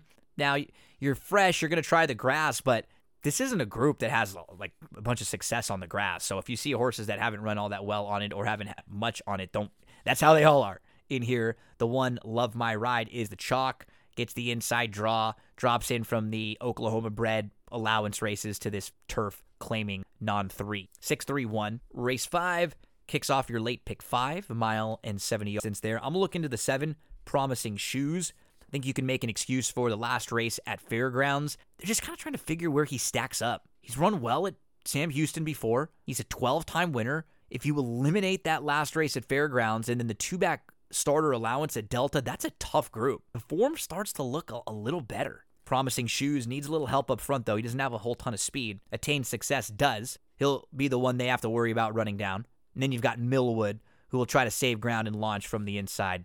7 3 2 for me in the fifth. Race 6, 25 non 2 claimers going a mile on the turf course there. The 7, Irish Biz, I think you can just put a line through that last effort on the dirt and look back to the turf form. Last we saw him on the grass was, uh, last we saw her on the grass was against first level allowance, a tougher group at Remington Park. This is a great spot for her. The number 9 will also be on some tickets. That's Thorny Rose, probably the horse to beat. And the deuce, to Della. You can eliminate that last start into tough. What's wrong with the two starts back win at Remington going a mile, coming from way out of it? 7 9 2 in race six. We get to the seventh race, a mile non two allowance. There's four year olds. Who I'm looking at the two period princess.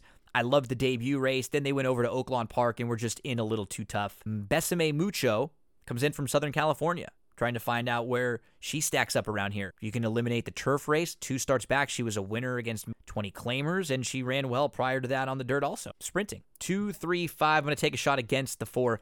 Miss American Padium. Not tough to knock overall. You can make a couple excuses for the races. Uh, one of the races, uh, the stakes went a little too tough. And then last time out was back in April, and then she went to the bench for a while. You toss those two races out, you're left with six top three finishes. We get to the eighth. 25 non-four claimers, five furlongs on the turf course. The probably the least favorite race I had here, fetching, I would lean to the 1A. The six, we lose gold. like I said, I, at one six three and then four seven are the logicals underneath. But in a race where I don't love the to try to play against them with one and six, ninth and final on Friday.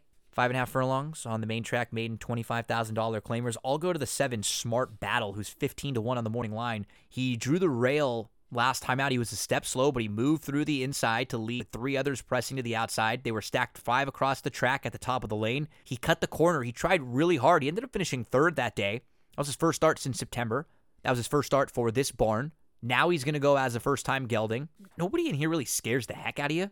He's probably the quickest. Couple horses to his outside that have some speed. Lab Rat's a little faster, but I think Smart Battle should be up in the early mix. Seven, four, bold and wild is the one to beat coming in from that maiden special.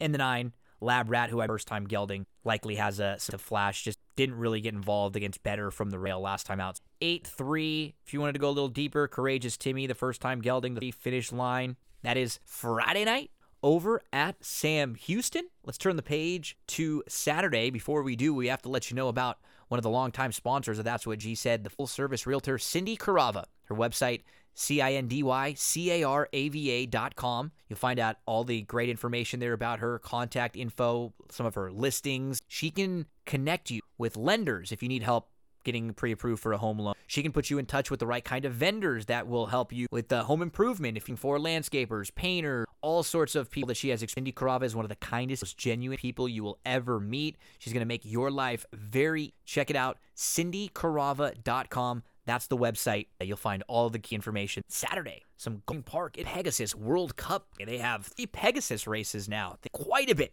But we're going to get into uh, a lot of the stakes race. So race five begins uh, some of the races that I, I had some opinions on. The one Sorel, I hope they get aggressive there from the inside. Always shopping is last year's winner. She's the horse, no doubt about it. You got Beautiful Lover, who's also pretty logical. But I'm to lean the one Sorel. I'll put the one over four, six, and nine there in race number five. Sixth race, they go to the uh, synthetic handicap. And we go back to the turf in race number seven for the McKnight. They'll go a mile and a half on the turf course. The one temple just kind of feels like it's a great spot for him. Nobody else in here scares the heck out of you. Temple should be able to save a ton of ground from the inside and forwardly placed if they want to go or maybe just sit right behind. So I'm leaning Temple. If you can get anything in that like three to one ish range, don't really love anyone else here. So hopefully be forwardly placed and secure a, a really nice spot from the inside. The eighth race is the Grade 2 Inside Information, seven furlongs, four fillies and mares, four year olds and upwards.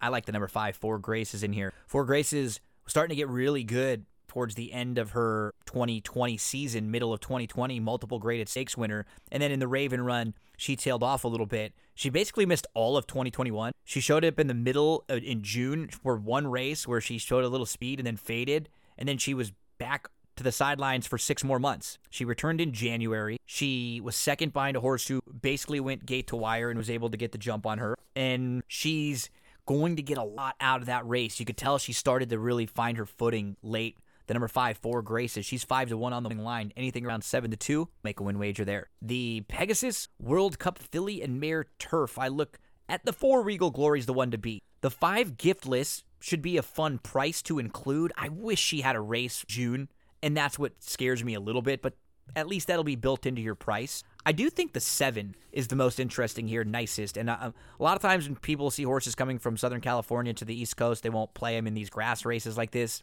Nicest has some legitimate group stakes form in Ireland. Came over, tried the QE2.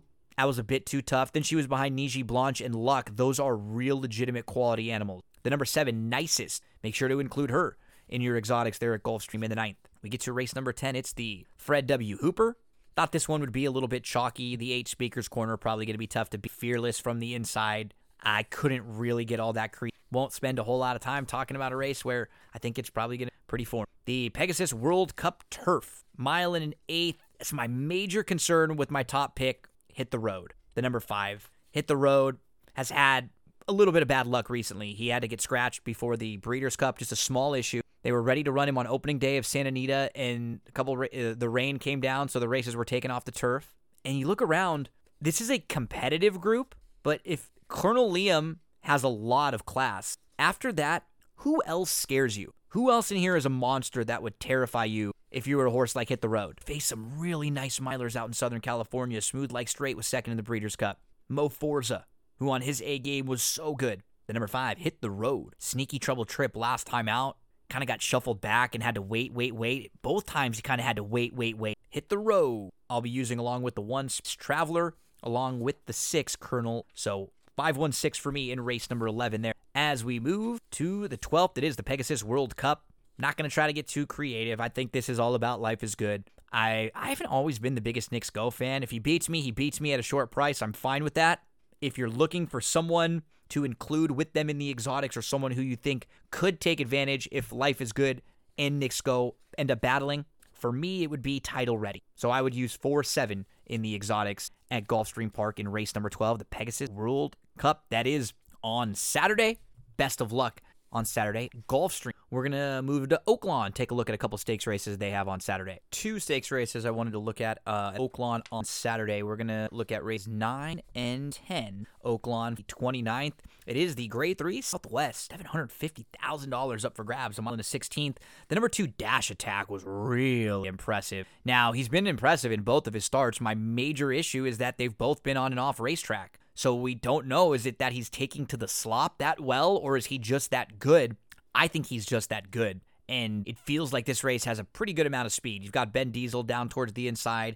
I think Kavad will be forwardly placed here. You'd have to imagine Osborne's going to want close up Barber Road to be there, no doubt. Call me Majal, uh, Jamal. So I'm looking for dash attack, save ground, and make one big late run in the grade 3 Southwest. In the King Cotton, six furlong, race number 10. I look towards the outside, and I look to Seven Nation Army. Now, he's going to go second start off the bench. I think he can sit third or fourth in here. His top level races are really, really good. He was behind a horse named Knee Deep in Snow, who we're going to see show up at Sam Houston on Sunday. We're going to talk about in just a minute. The number nine, Seven Nation Army. I feel like Hollis is going to battle with Nashville, and then Seven Nation Army can kind of sit off from the outside. Number nine, Seven Nation Army. A couple races for Oaklawn. We haven't been talking as much Oaklawn. We will start to get deep on now as some of their stakes cards and their big stakes days are a coming. We are going to head to Santa Anita next to talk some Saturday. Saturday, January the 29th. Anita We'll take some stops throughout the card. Let's first turn to pay, uh, pay to race number two. I played Viraggio, the number five, uh, last time out, and it wasn't that he had a bad trip. He just couldn't really clear off. And I think he's definitely going to be the one to catch it here, stretching out. Expect him to be on the Viraggio, the number five in race two. He's six to one on the morning line. I'll play a few bucks if he's over four, and I would throw him into your early pick fives. To race number five, maiden special weight, six furlongs on the turf course here. I'm looking at the five, Darling Donna. She's going to get Lasix for the first time. Darling Donna tried long on the main track last time out, and that race was on a sloppy racetrack. Two starts back on November the 26th in her lone turf race. It was sprinting, five furlong. She was inside, she was close up, but the three to her outside all wanted the lead, so she had to kind of wait inside. She did get a nice opening. She moved all the way up to second, but she couldn't get by the pace setter that day. Anything similar to that would make her very tough in here. The number five, Darling Donna. She's four to one on the morning line over six, uh, over five to two, we'd uh, we'd make her win weight. The sixth race, I'm looking at the five map to my heart for JMS and corner. Third off the long layoff, just second time over the dirt. She's going to cut back. She ran into a really nice one named Distracted Princess, who was a next out winner with a 93 Beyer speed figure. Get ready for a big one. Third start off the long, long layoff for Map to My Heart. Love the cutback. Flash a little speed. There's not much other pacing that's proven. Number five, anything around four to one will make. We get to the seventh race, the grade three megahertz. I played Burgoo Alley. Another one we played last time out. I mean, she has a legitimate excuse. The race was taken off the turf. They went a mile and a quarter, and you can just eliminate that race. Look at everything prior to that. It's really good. She has legitimate sprint speed. There isn't pacing. I think Burgoo Alley be right up in that early group. Four to one on the morning line. Anything around five to two. Feel the eighth race is the Palos Verdes. I go towards the outside with Aurum who has really got a little more punch when you cut him back from a mile. Look at his two six furlong races, two of his three six furlong races. They're excellent. Another one, he had legitimate trouble and then he was off for a few months. I loved his last effort. He's drawn really well. The number six, Aurum, who is four to one on the morning line, anything around three feels fair. The finale on Saturday at Santa Anita, I'm looking at the two, Gimme Mo Baby in race number nine. Blinkers come off, first time Lasix. She's going to come into the Richard Baltas barn for the first time. She ran behind a horse named Tezzeret, who won a grade three race next time out, almost three months off. So now plenty of time to get acclimated for the new barn. A really steady work tab here, an excellent underrated turf rider in Brice Blanc jumping aboard. The number two, Gimme Mo Baby, six to one on the morning line. Anything around four, we'll make a win wager there. That is Saturday at Santa Anita. Don't forget about those pick'em contests, free to enter. Pick'em.santanita.com, and you win 500 bucks if you are the top winner Saturday each Sunday. Doesn't cost you a cent to enter. Pick'em.santanita.com. Let's finish up Saturday talking about Sammy Houston. And uh, let's run through this card. Race number one, 5,000 non two claimers, a mile and 70 yards. I look at the four, E Town who just comes out of some of the better recent races. You've got the three concrete finisher for Broberg, first start off the claim. Towards the outside, you've got Smart Call, who's going to go second start off the bench. The two and three back races are not bad at all at Canterbury. And then you've got the two Monster River, who's the lightly raced, most likely winner and the horse to beat in here. I stacked him 4 3 2 6. We turn to race number two. Maiden 10,000 claimers, five and a half furlongs, the distance. The number seven, Mom's Prayer, I talked about last time, and she's now going to be making her third start of the meet at Sam Houston. She's drawn well, she has speed. She's going to be dropping from maiden specials to maiden 10 claimers. This is a much better spot for Mom's Prayer. The number two, I'm a Cruel Girl, is the, the one to beat the blinkers on and Alimony Blues will be in my exotics. But if the seven can clear or can maybe sit just behind and Alimony Blues goes and fades, maybe Mom's Prayers fall in falls in a good trip. The number two, I'm a Cruel Girl, will come closing. Seven two four in race two. We get to the third, maiden $25,000 claimers, six or five furlong on the turf course. The number three, Wilton. The Sam Houston turf race really stands out. And he went over to Belmont and, and was in a little bit too tough there. Ran into a horse named Bally Dooley who won in a 50 starter allowance and then won, won a first level allowance at Belmont two couple starts later. Wilton, the top selection for me, and possibly even a single because just not much else to grab onto. You got the six Air Force Angel, first time gelding, who has a you know a couple okay grass races. You got first time starters in the four and the five. Not a whole lot there. The dam produced three turf, or the dam had three turf wins with stakes placed. For the five, uh, the dam was second on the grass. Three six one. The one, congrats for glory, second off the bench. I mean, it's the horse to beat. Inside speed, they're gonna get sent. But I like the three Wilton. Race number four. I'm looking at the number four, Kylie Two Socks. This is a Texas bred maiden, low level, fifty thousand dollar maiden claimer at the bottom, but it's not. These aren't the monsters in here. Kylie's Two Socks is actually pretty competitive against maiden special weights, Texas bred maiden special weights right here at Sam Houston. Ran well first out, and we know that she can pass. The number five, Kylie's Two Socks, is going to be in my exotics, along with Woohoo, the number six, coming off of that third place effort. You got My Racing Heart to the outside, who's drawn well. Super logical. And the five, Euro Rich Girl. I stacked them four, six, seven, five. Move along to race number five at Houston. 15 non threes, five furlongs, the turf course. The one, Amerdeen, showed up with some really good turf races at Sam Houston each of the last two years. I'm going to give her another shot in here from the inside. I will include the seven gray zone. I thought those were the, the two that I, I need on all my tickets. One, seven. We'll use the eight, Rumpus, who you can go back and find some really nice races. That Evangeline race in July is excellent on the turf going five furlongs. And the four, Docs Danita. I mean, the three, the two, three, and four, you have Eikleberry, Luzzi, and Elliott on bombs. And I'd imagine they're going to take some money just because of the jocks. Let's get to the sixth race start of your late pick four. I'm looking at the 1A, Can Can Suri. Now, their horse took a little bit of interest in the debut. Last time out, showed much more speed, was too deep of five, was in between horses. That late a little bit of late energy late uh, in the debut at Oaklawn, kind of like a harness pattern. I think the one trying to figure out where she fits, but I, I it feels like she's got some ability. I'm going to include a five Miss, Empire, Miss Empirement underneath, but I'll, I'll play the one and single the one to try to beat the heavy favorite of the five in here. The four Bearing Special, nothing wrong with that debut race if we can get something similar to that. That was against Oklahoma bred maiden special. Then you've got the seven Proud Foot towards the outside on the slight cutback. Maybe that could make this filly a little fitter. 1A547 in the sixth. We move to race number seven, 25,000 non two claimers going a mile on the turf course here. I looked at the six falsely accused. They're just kind of trying to figure out where this guy fits. He came in from Golden Gate, he was at Emerald Downs and over to Remington Park, and they tried first level allowance company a few times. Should be a much better spot. Or falsely accused. The number two high tone at a nice price. Look at the turf races in November and October.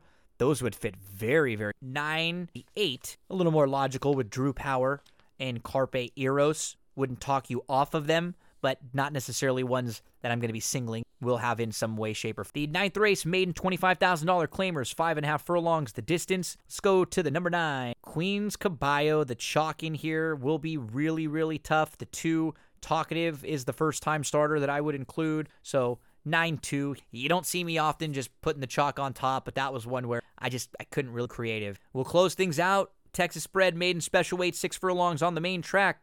I like the one Jan's turn to win. She had a brutal, brutal trip last time out. She had not run since June. She should take a big step forward off of that race, and she's coming back pretty quickly. She raced just nine days ago. The two, I'm a Sky Traveler. Gosh, I was expecting a lot out of her in, uh, Janu- in January. It's kind of flat, but now with the rail draw, I'd imagine they're just going to send hard from the inside. You've got the 6 1 racy lady who I've got in the third spot one, two, six, and then the eight and the nine are, are the obvious. So you've got Lightster and Reed Bling. Just depends on how you've approached races prior to this. But I will I will have one, two, and six in most exotics. I'll have one, two at Saturday night over at Sam Houston. So you want to set the mood. Eh? You're looking for something all natural. Soy wax.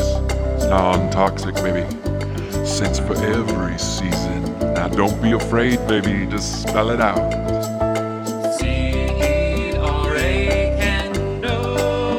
Dot com. Forget, promo code 10 cent off. Great gift. Anytime you're looking for a friend or family, someone you're not sure what to get, give them a candle. SarahCandles.com, C R A Candles.com. All natural, soy wax, free from toxins, free from carcinogens, free from pollutants. As we head on over and start talking some Sunday racing, we've got a big day at Sam Houston. 11 days on the card, uh, 11 days, 11 races on the card. Six of them are stakes, two graded stakes races. Jessica, Jessica Paquette joins me to talk about all of the stakes races. We go from races 5 through 10. So I'll talk about the races before the 5th. I'll bring Jessica on and then I'll sort of recap some of our uh, our thoughts there as we finish up this episode with Sam Houston Sunday. Nothing too crazy in the first. Paluxy is going to be tough. Seven furlongs just feels perfect for this guy. He ran into Sam's time, who came back a really nice winner. Um, I guess he held on, but he was it was a good effort from Sam. Sort of got a little late. The four Skywave speed now you're coming in from Oaklawn Park. You're going to get stepped up and protected. He could be the one they have to run down in here. 3 4 in race number one. Race number two, I looked at the two. Keen Cat was part of a group of six horses that all wanted the lead. He five deep in that group and in between, just not an E trip at all. He did win really impressively back in October, and then he ran into a, a pretty tough group in November. Last time out, that tough trip. So you can sort of go race by race and make some excuses for the number nine Sparky Hale will go second off the bench, drawn well and can sit a six timed event. First time gelding needs to step up a bit, but it was a good effort on January the 13th. Not too far off ever. Maybe that's the similar type of trip just off the pace they look for. In the third, Texas bred maidens, three year old, six furlongs on the main track here. We're looking at the four Body Bodymore Heath. Second start off the bench. First time blinkers. First time gelding. Gustafson should have this one ready for a top notch effort. The number four Body Bodymore Heath is going to be very, very tough. The seven Top Hat Cat. Logical. Face better. Speed. And doesn't have a whole other ton of proven competition. Top Hat Cat.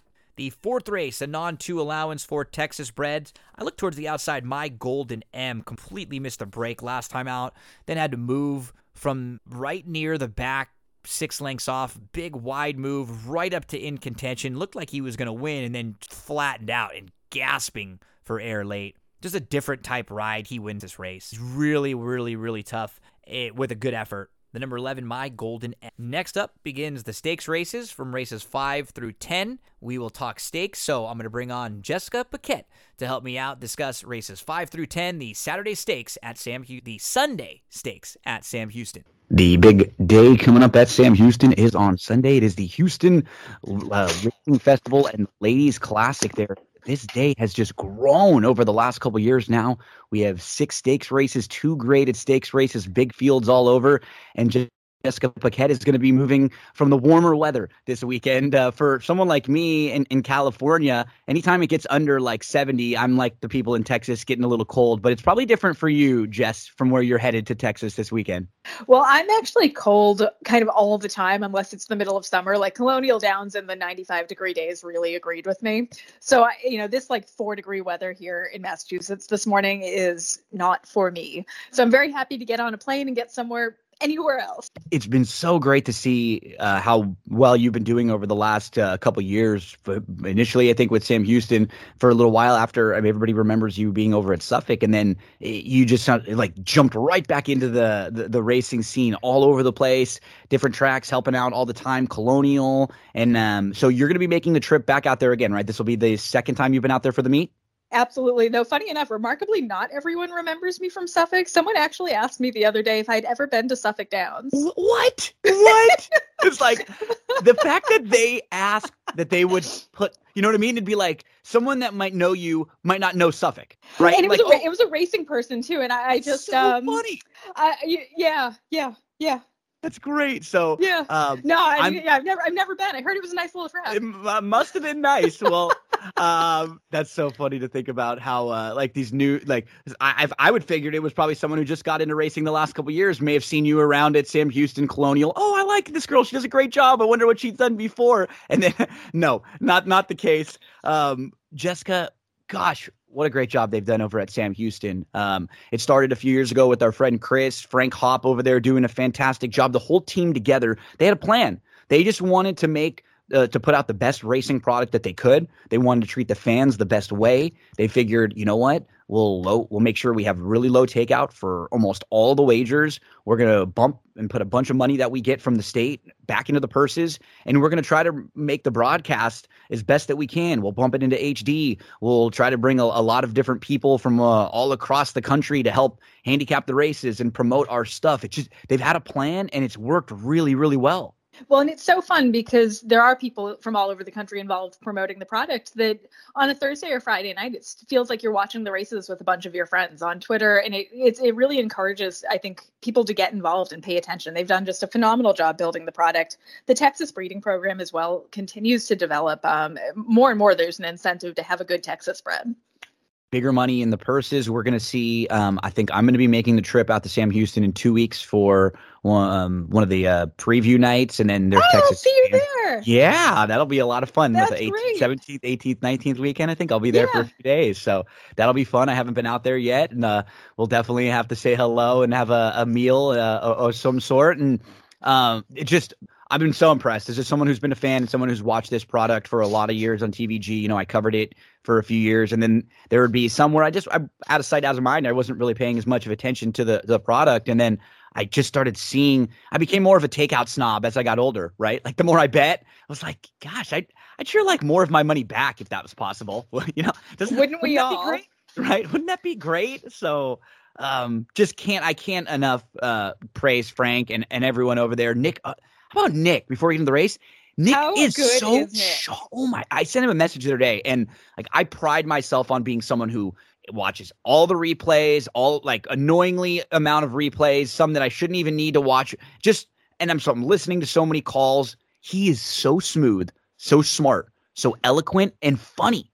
Kind of puts He's them great. I, together. I, I can't say enough good things. When I was calling the quarter horse, horses last summer, I was so disappointed that he did the two weeks before me because he set the bar so high. And he's he's just wonderful. I can't say enough good things. So we'll hear Nick back again uh, on Sunday. He had some uh, sad, sad family stuff to deal with this week. We're all praying for him and thinking about the loss that they had. Uh, but Chris Griffin is going to be back, hanging out for a little while. So that should be really cool. I saw you post And I'm calling the races on Friday too. It's uh Ah. You know it's a, a we all rally for our friends in racing. That's we're more than happy to fill in and help out. Oh, we cannot wait to hear you out there calling the races. So let's talk about the uh, the weekend on on th- what a cool week. Thursday, Friday, Saturday, Sunday of racing. You and I are recording early Thursday because you're about to head uh, on your uh, your flight over there to Sam Houston. So Sunday they have that special Sunday day post cool weekend, couple football games. Everybody's going to be kicking back, watching the games, playing Sam Houston on Sunday. And we have six stakes races, two of them graded. They start in race number five. Now, I got to say, they have changed this to the Pulse Power Turf Sprint. This used to be one of my favorite names. It was the FU Turf Sprint, Yeah. I believe. The, um, That's nice that we both have the sense of humor of a 16 year old boy. That's I, good. mean, ha, ha, ha. I think Jason Beem. I feel like we used I used to text with him about this every now and then. So I'm, we all would ha, ha, ha, chuckle chuckle in the back of the classroom right, as the as the teacher mentions it. But um, this turf like this turf sprint is legit. This is a really really good group that is signing on. I mean, you, you imagine from the inside, there are probably a couple horses that are going to take some support there. And then you've got Mike Maker who ships in just loaded for all of these races. Seven, uh, seven cents, Archidust, Bad Beat Brian probably are the ones that get bet the most in here, but there are other directions to go. Who are some that you're looking at if you're playing exotics? So I think I think this is sort of the chalkier of the stakes races for me. I think Bad Beat Brian tough to beat.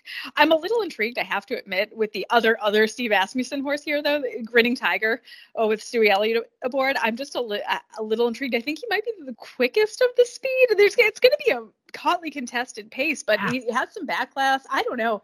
He's one who might get overlooked because you're seeing Joel Rosario ride for Steve, and you're getting some of these big big name riders. But I'll take Stewart Elliott on the home turf any day. Yeah, Bad Beat Brian, I do feel like he's the one to beat in here, no doubt, and no pun intended. But Grinning Tiger's interesting. If you're looking for maybe uh, one or two other sort of price horses, you know, Americanus is lightly raced, seems to have a, have a lot of excuses for the last couple. That Kentucky down six and a half race is actually pretty good. And then they just went a little bit longer on the turf. You may be able to make an excuse there.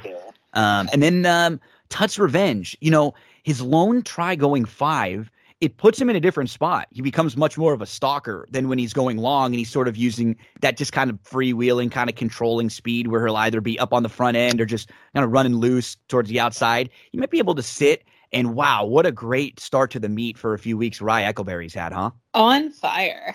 Unbelievable. So that's a look at the turf sprint, which is going to go as race number five there, five furlongs on the turf course. We jump into the sixth race. It's the $200,000 Bob Bork Texas Turf Mile for three year olds. Another really, really good one. And uh, I guess we have to start the conversation again with Mike Maker. I mean, Stolen Base ships in. You also have Pure Panic. He's done just a, a, a really good job of bringing live horses into all these stakes races over the last few years. And I mean, he's probably got the measuring stick runners in this race too. Sure, and I eh, stolen base I do think looks awfully tough here. However, going for a big long shot here. Uh, this is actually one of my stronger opinions on the card. I think this is a very deep race. I like number one Bloodline. He certainly lives up to his name. Uh, he's out of a mare named AP Dream, who is the daughter of Dream Supreme. Probably my favorite broodmare of all time. I saw Dream Supreme in person when she was racing, and you know how there are those horses that just have such a physical presence, they stick with you? That was her. Um, she was just a physical monster. She's been a great broodmare. And this one, unproven on the turf, but I think it's very interesting trying, has been keeping pretty good company as well. If you look, uh, he ran against Trafalgar, who ran pretty well at Fairgrounds the other day in Graded Mhm. Stakes Company. And I think they just said that Trafalgar is going to come back to uh, and try that next prep to the, the next prep. I agree. Yeah, why not?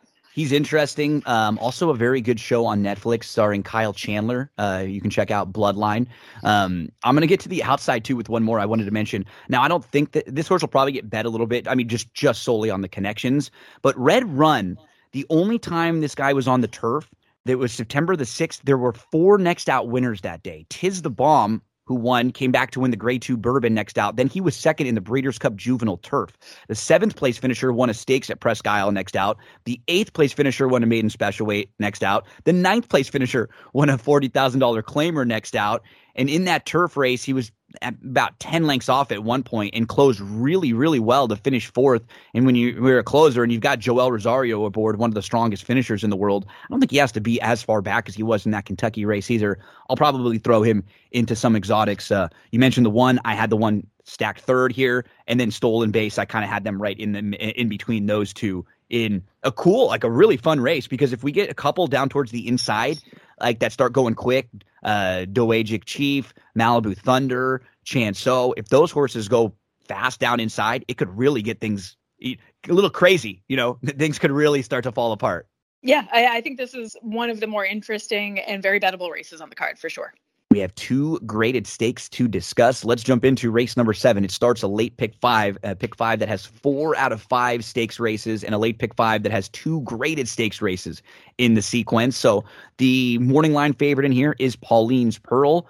And just a, a shout out to the racing office over there. Um, I had Martha Claussen on the other day, and we it took me like three minutes to list the connections that were just shipping in. Like people that have not even started a horse or have or either a jockey or a trainer that have not started a horse at the meet yet and they just shipped in for these stakes races because they're so exciting. There's there's such big money, um, and and this is a fun race. Like you just look at some of the connections around. You've got obviously Asmussen and Rosario, and and you've got big names coming in. You've got Tyler Gaffalione riding towards the outside. Reylu is back after that excellent last year. What a great great job he's done just nationally all over the place. I mean, yeah. he, anywhere I mean, he and, goes, he goes he wins. everywhere. He goes where I mean, uh, Jose keeps him busy. And and I mean, it would it Jose is sort of like the Karl Broberg of jockey agents because he can he has so many agents and he has his hands in so many different condition books that it's like, oh, this is where you go, perfect. This is where you fit. You know, like he can just place everybody with the horses that they know well, with the hor- with the connections they know well. So I mean, I guess you got to start the conversation with Pauline's Pearl in here. She's coming off that recent win. Sure, certainly, she's the one to beat, and this race has sort of built itself to be a stepping stone for horses to go on to, I mean, award-winning campaigns. So you wonder if she's going to be the next, you know, a big player in the filly and mare division this year. And after a good sophomore campaign, why not? Yeah, she ended the season with a win. Obviously, looks very tough, and I bet with her pedigree, she kind of is a better horse and a more developed horse at four than she was at three. Wouldn't surprise me if she wins for fun. I am going to try to beat her with uh, Johnny Ortiz and Reylu with the Mary Rose because I am nothing if not a good company woman. And this uh, this horse I got to see at Colonial Downs a few times and I liked her there. She, this is a big test for her, obviously, kind of stepping up to the deep waters and graded stakes company. But It's you know, it's you don't know if talking- you don't try. Yeah, and you were talking about how the in the last few years we've seen a lot of these runners who've won this go on and have really good success. But I do think that in the last couple years at this point, some of the horses in this race may have been a little more proven. I mean, if you think about sort of like when Letruska's coming in a few years ago with with Midnight Bisou, Lady Apple, and some of those groups, this group is contentious, but it's not quite as deep as some of the others. A horse of like the Mary Rose, who's like sort of lightly raced in that she's not done a whole lot for the new barn recently, and it seems like that was just a whoa wake up call kind of win. I think she's absolutely the type that could come in here and win this race. I lean towards Audrey's time. What I, I looked at, there's I like playing the common rival game, and we have one of them between the two Audrey's time and Pauline's Pearl. You see, back in uh, back in July, Pauline's Pearl ran into a horse named Army Wife, who's very very nice. Army Wife was actually fourth in that Falls City race on November the 25th, and I think Audrey's time having an, like another year of facing older. Like, look at some of the the older mares and fillies and mares who she faced. Envoutante, who has earned nine hundred and thirty one thousand, a multiple graded stakes winner. Bonnie South, who's been up and down the the top levels of the graded stakes for fillies and mares the last couple years. She's a grade three winner, multiple grade one placed. She's also earned almost a million bucks. Tons of respect for Pauline's Pearl, but Audrey's time has a more recent race. She's faced older, and Pauline's Pearl will have to deal with the older for the first time. So I'm gonna lean Audrey's time in this uh in this Houston Ladies Classic. And if I was trying to beat Pauline's Pearl, the other one I would use would be the one that Jessica mentioned in the Mary Rose. So yeah, some some nice fillies and mares. I I would honestly any of the the ones that we mentioned, I could see them having an awesome year and going on and winning a couple graded stakes races uh after after this springboarding them. This is a super race. I mean, everyone should be tuning in. Uh, we may see a future star or a star on the rise for sure. And then how about the next one, the John B. Connally race number eight, grade three, a mile and a half on the turf course. They had an overflow field. I mean, you can just make cases for so many through this field. Last year, a journey to freedom just missed in this race. He was beaten just a neck, and he went on and he you know, I guess after that race, he probably would have expected a little bit more from him throughout the year. But with his running style, it it sort of makes it harder for him to be consistent going long. He's kind of at the mercy sometimes of. Well, of- there's one thing he got in in this race last year that he'll uh that he did not get in his starts following that. He also isn't running on Lasix again, so I'm Yeah. intrigued. I'm intrigued by that. You would That's a great think point. initially looking at him that the Lasix is what moved him up and got him a little more competitive. Then no Lasix. Um, yeah, he's one if I I wonder if he was a little tough to figure out. Yeah. Joel seems like a perfect fit for him. He's had great success with him before, and he's back aboard. So I mean, he's probably like he's he's the one they'll have to hold off. How would you look to it? Like if you're playing pick fours or pick fives, you know, what, what might be your approach in this race? I think you have to go a couple a couple deep. This is a I agree. race where you Yeah. really need to invest. Um, I really am intrigued by number six, Fantasioso. I love these Argentinian horses. Um, he's a true long distance horse. There are some horses here that I think the mile and a half is a real stretch for them. He's one that can hold his own against this field. He ran very well um, in the in the Jerkins at Gulfstream, going two miles last time. That was also his first start since October. I think he'll be a little sharper here. Not the most consistent horse for sure, but um, very capable. Now a big long shot. Uh, don't count out hometown horses here. And number one, Conviction Trade. Yeah, he's done very well on this Mhm. turf course. I think he can stretch out. I love the added distance, second start off a little bit of a layoff. The distance isn't a problem for him. He loves this turf course, huge turn of foot. And another rider that has been doing quite well this season at Yeah. uh, Sam Houston is Lane. Uh, Lane Luzzi's just been on fire. His timing's been great on the turf, and he's been doing very well for the Caldwell barn too. And what I love about Conviction Trade is he'll he'll be a little more forwardly placed going longer than he was going the mile, but he's not at all a horse who just needs the lead. Like he showed you last time out, he can absolutely track, make one big late run, or maybe sit sort of mid pack if he has to. And and the the pace scenario in this race is fascinating because I think with him and then a horse like the three, Tide of the Sea, I mean, he is super capable of stealing this type of a race if maybe conviction trade says, oh, you know, it worked so well sitting off the pace last time. Let's just let's not get quite as aggressive. Let's try to, you know, take back and make one run. Tide of the Sea can go. You see on the bottom of the page, he stole the McKnight, which is I think on this same weekend over at Pegasus, um, coming up this weekend. And he's a grade three winner at a mile and a half. He's a multiple stakes winner. Just depends on what kind of pace. You know, you have maybe one or two others in here with conviction trade, with uh with Dine uh Dino Might. I thought one that I'll probably throw in uh, on a lot of my tickets, Jess, is the number nine, another mystery, who he was sixth in this in 2020.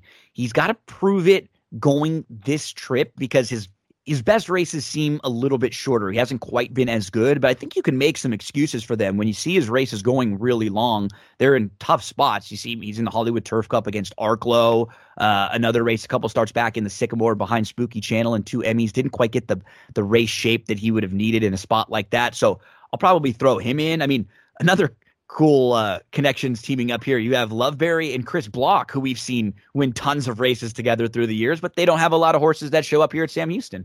No, this will be a lot. We're getting a lot of new faces here. This will be great. Uh, in this race alone, you got the like the logicals, like you mentioned, with the inside, uh, the locals, J.R. Caldwell and Luzzi. You got Joe Sharp and Lanerie, uh, Maker and Gaffalione. You've got Lauer and Franco. You've got Van Berg and Pedroza Jr. You've got Graham and Correas, all out of town connections in here. Loveberry and Block, who I mentioned. Pesquisa and Joe Sharp, another one. Desormeaux ships a horse in. Um, just when the money's there, you know, two hundred thousand dollars, graded stakes, um, black type up for grabs. They will you show, up. You show up. They're going to show up. Though And- I have to say, as someone who comes from a small tr- with a with a background in a small track, boy, am I rooting for the local guys to take the big money. Right? It- It's in a couple of these races, at least. In a couple. yeah, couple, for sure. you want. You, it would be so cool to see a, especially someone like Caldwell eh, with Yeah. with the horse you mentioned, Conviction Trade. Caldwell, Luzzi, local connections. What a, a phenomenal last two years that Caldwell has had because he's always had success. But last year, the start of the year at Sam Houston, that meet that he had, it, it was a lot. Last year was a lot of him and Goncalves. They were just winning everything. Yeah, I, I always root for the local the local guys in a spot like this. such a cool opportunity for them um, with the uh, the big spotlight shining. We got a couple more stakes to get into. Race number nine is the Stonerside Sprint, six furlongs on the main track here. Jess, uh, there'll be seventy five thousand dollars up for grabs. Who are you looking at uh, to use in some of your exotics in here? Well, I mentioned earlier that there's a real value in having a good Texas bred, and Direct Dial is a horse that definitely comes to mind. I mean, he's the kind of horse that makes me a fan of racing. 32 starts, 11 wins. He shows up every single time. And he can run against open company. This is not just the kind of horse that needs the comfortable waters of of state bred company to rack up the wins. I think he can I think this is a stretch for him. This is a tough field, but I wouldn't count him out at all here. Direct Dial is an 11 time winner who's earned over $500,000. I believe he was the 2018 Texas Horse of the Year, announced by the TTA. He is a real, real quality. Uh, always rooting for him when he shows up. He loves Sam Houston. He knows this racetrack well. The five knee deep in snow he just comes into this that's race. That's when everyone's going to be here on Saturday. Right? Oh, that's you. That it's when I see when I see those pictures being where I am in, in Long Beach, and I'm like looking, and it's like, oh, it's going to be 48 tonight, and I'm like wearing two pairs of sweatpants and all bundled up. It's like it's a different world. Yeah. You know, like I'm like I can't. It doesn't even make sense to me that that's like the same country that I'm in because it just seems so far from where I am and what well, I'm. Like, I have a theory that that's why we're all mean on the East Coast. It's because we're cold all the time. It's a little, a little more uh, salty, a little more fiery, right? You yeah, a little bit. Yeah, a little more, uh, just kind of weathered is probably the best way of putting it. Nice. yeah, we are weathered. so knee deep in snow. Um, won't be that at Sam Houston. Would be that if this guy was running at uh, Suffolk on on Sunday though. Um, knee deep in snow was I think super impressive last time out. I mean his and he's always been pretty nice. He just has had some some issues here and there. He's he's a six year old. He's raced 18 times. He I'm I'm gonna start with him. I'll kind of use him as like a measuring stick in here, and then towards the outside. You mentioned uh, cool Texas breds. Mr. Moneybags is another one. He's got speed, but he can pass. He likes Sam Houston. He comes off of a win against Open Company at Zia last time out. I'll probably throw him on some exotics, maybe even Mojo Man um, in the mix there too. This this race is is one that's kind of fun. I think we've talked about some of the other races where you do have some maybe shorter priced horses that you'll have to key in on. The two from the inside, I think, will take a lot of money, and I could see them sort of hurting each other because they're both speedy. country finals probably got to go because he draws the rail, and then with Ben right next door, I'm sure he's going to be pushing too. So I could I could get a little more creative in this race. Yeah, I think there are a lot of different ways to go. I, I don't think anyone's unbeatable here. Let's get to our final of the six stakes races on the Sunday at Sam Houston. We've got the Jersey Lily Turf. They're going to be going a mile and a 16th on the turf course. Fillies and mares, four year olds and up. Tell us a little bit about how you saw this race, Jess. I thought this one shaped up pretty tough as well. Um, number seven, Catch a Bit, I think looks awfully tough here. I, I, assume Joe Sharp will win a race here. He's done so well uh, shipping into Sam Houston, and this one's coming in very good form. That said, very logical. This horse makes to me a lot of sense here. Um, I do like a bit of a long shot, and that is at a huge price. That's number eight, Quinella for Ronnie Cravens. Yeah. I don't know if she's good enough to win.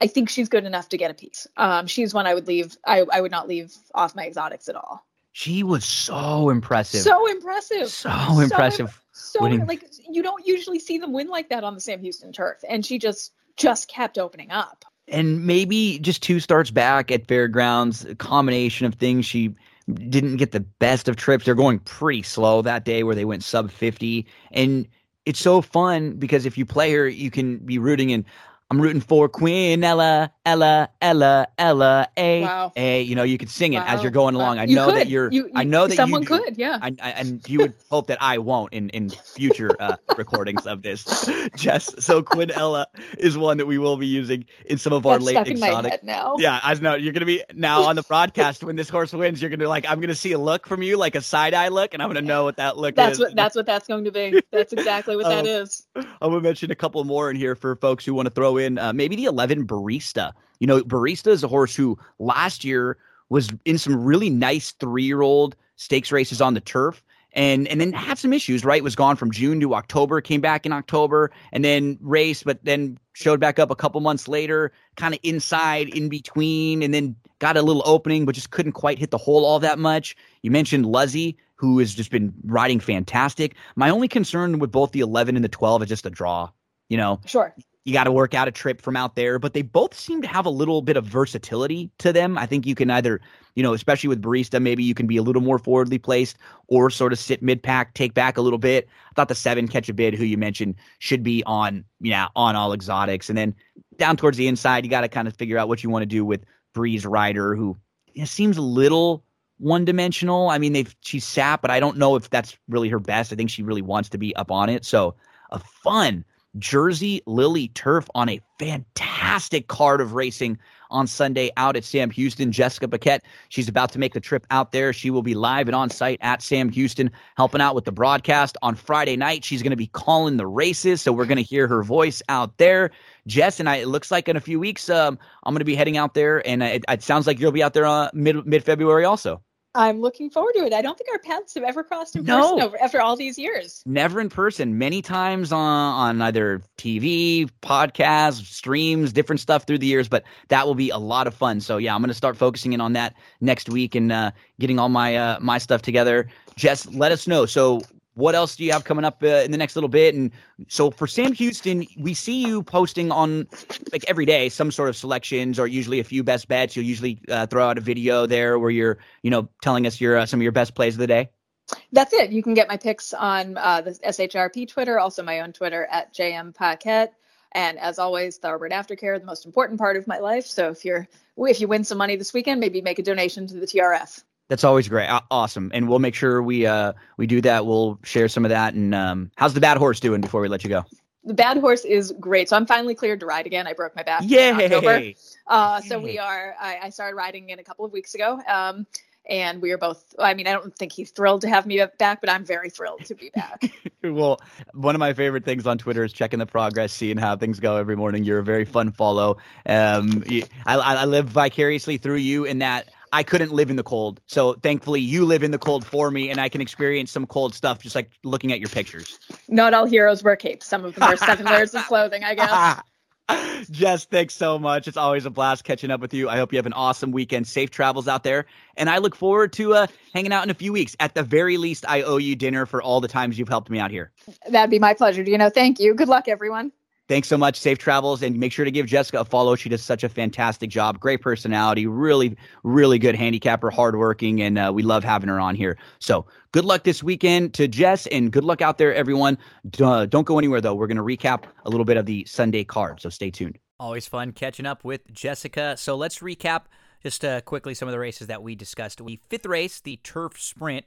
I went to the seven Tuts Revenge last year, going five furlongs. I really liked that race right here at Sam Houston. Sat off the was a dead heat winner that day. So I'm hoping we can get a similar type trip for Tuts Revenge. Seven four three is how I had him there with Americanus lightly raced. Seems to have a lot of excuses for some of the poor performances. Seven, four, three, and then the two one are the obvious horses down on the inside. But you know, depending on what you need, I don't. In the sixth race. I am 11 7 1 Red Run. Love that September 6th race that he comes out of. I think it's a great spot for him. He'll probably be much shorter than the, the morning line because of those connections. And then the 7 Stolen Base feels like the one they'll all have to 11 7. I love Audrey's time in the Ladies Classic. Audrey's time was really impressive in her December 27th. She was back to last. She just kind of kept to the outside. She was handled like the best. You go back two starts, she outfinished Army Wife. Army Wife beat Pauline's Pearl. Audrey's times run into Envoutante and Bonnie South.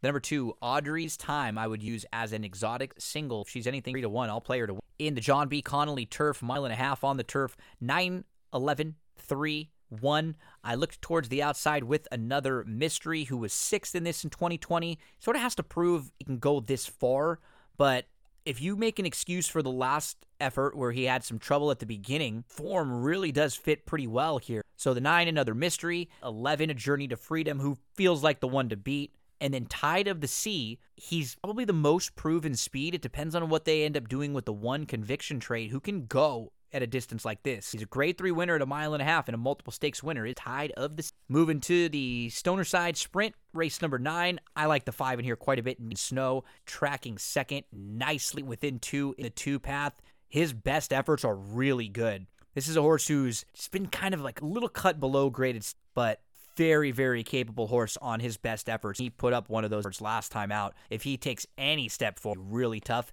He should get a trip. County Finals got speed. Greeley and Ben has some speed. Top Gunner and Isolate has some speed. I think Knee Deep in Snow can just sit me right off. The 10th race is the Jersey Lily Turf. I look towards the outside. to the 11, the 12. I don't love the draw for Empress Eleanor. Big fan of the animal. Rough draw. The 11, Barista. Last time we saw her, she was fifth, but she was only beaten a couple lengths at Fairgrounds and inside early in that race, third. She was tucked in a couple lengths off, two at most. Got a nice opening inside, but she just couldn't quite hit Quinella, who we were joking about with. Final race on Sunday at Sam Houston. First level allowance, mile and a 16th on the turf. I looked towards the outside. Public information is obviously going to be really, really tough in here. Was in the two path, was three or four off, was sixth in between, kind of had to shuffle back to last, and that was over at Aqueduct. You look at the 11, half hours to keep. I think you'll get some speed there from the outside. But the 12 champ success, I'm going to have 7 12 on all exotics, and below them I have 11 6. Champ success was behind Johan Zofani, who just came back and ran well again, just missed on January the 21st and has been in good form. That's the 12 champs success. 7 12 11 6 to close out an awesome Sunday card at Sam Houston. Remember their special post. They're going to be uh, racing during the day at Sam Houston. Going to have a live stream on Sunday with Andrew Champagne to give you all the up to date information. We'll pull out the DRF past performances formulator and we'll go through all of the Sunday card for Sam Houston with Andrew Champagne. And that's going to do it for this episode. Thank you so much to Eric for helping out again with our NFL game preview. Jessica Paquette did a great job. Milo says hello. He's ready to uh, play some races this weekend. Uh, we will be seeing you with the live streams all over Friday, Saturday, and Sunday. Stay tuned and follow along. It's me, Gino B. Now, Joey Cleveland closes.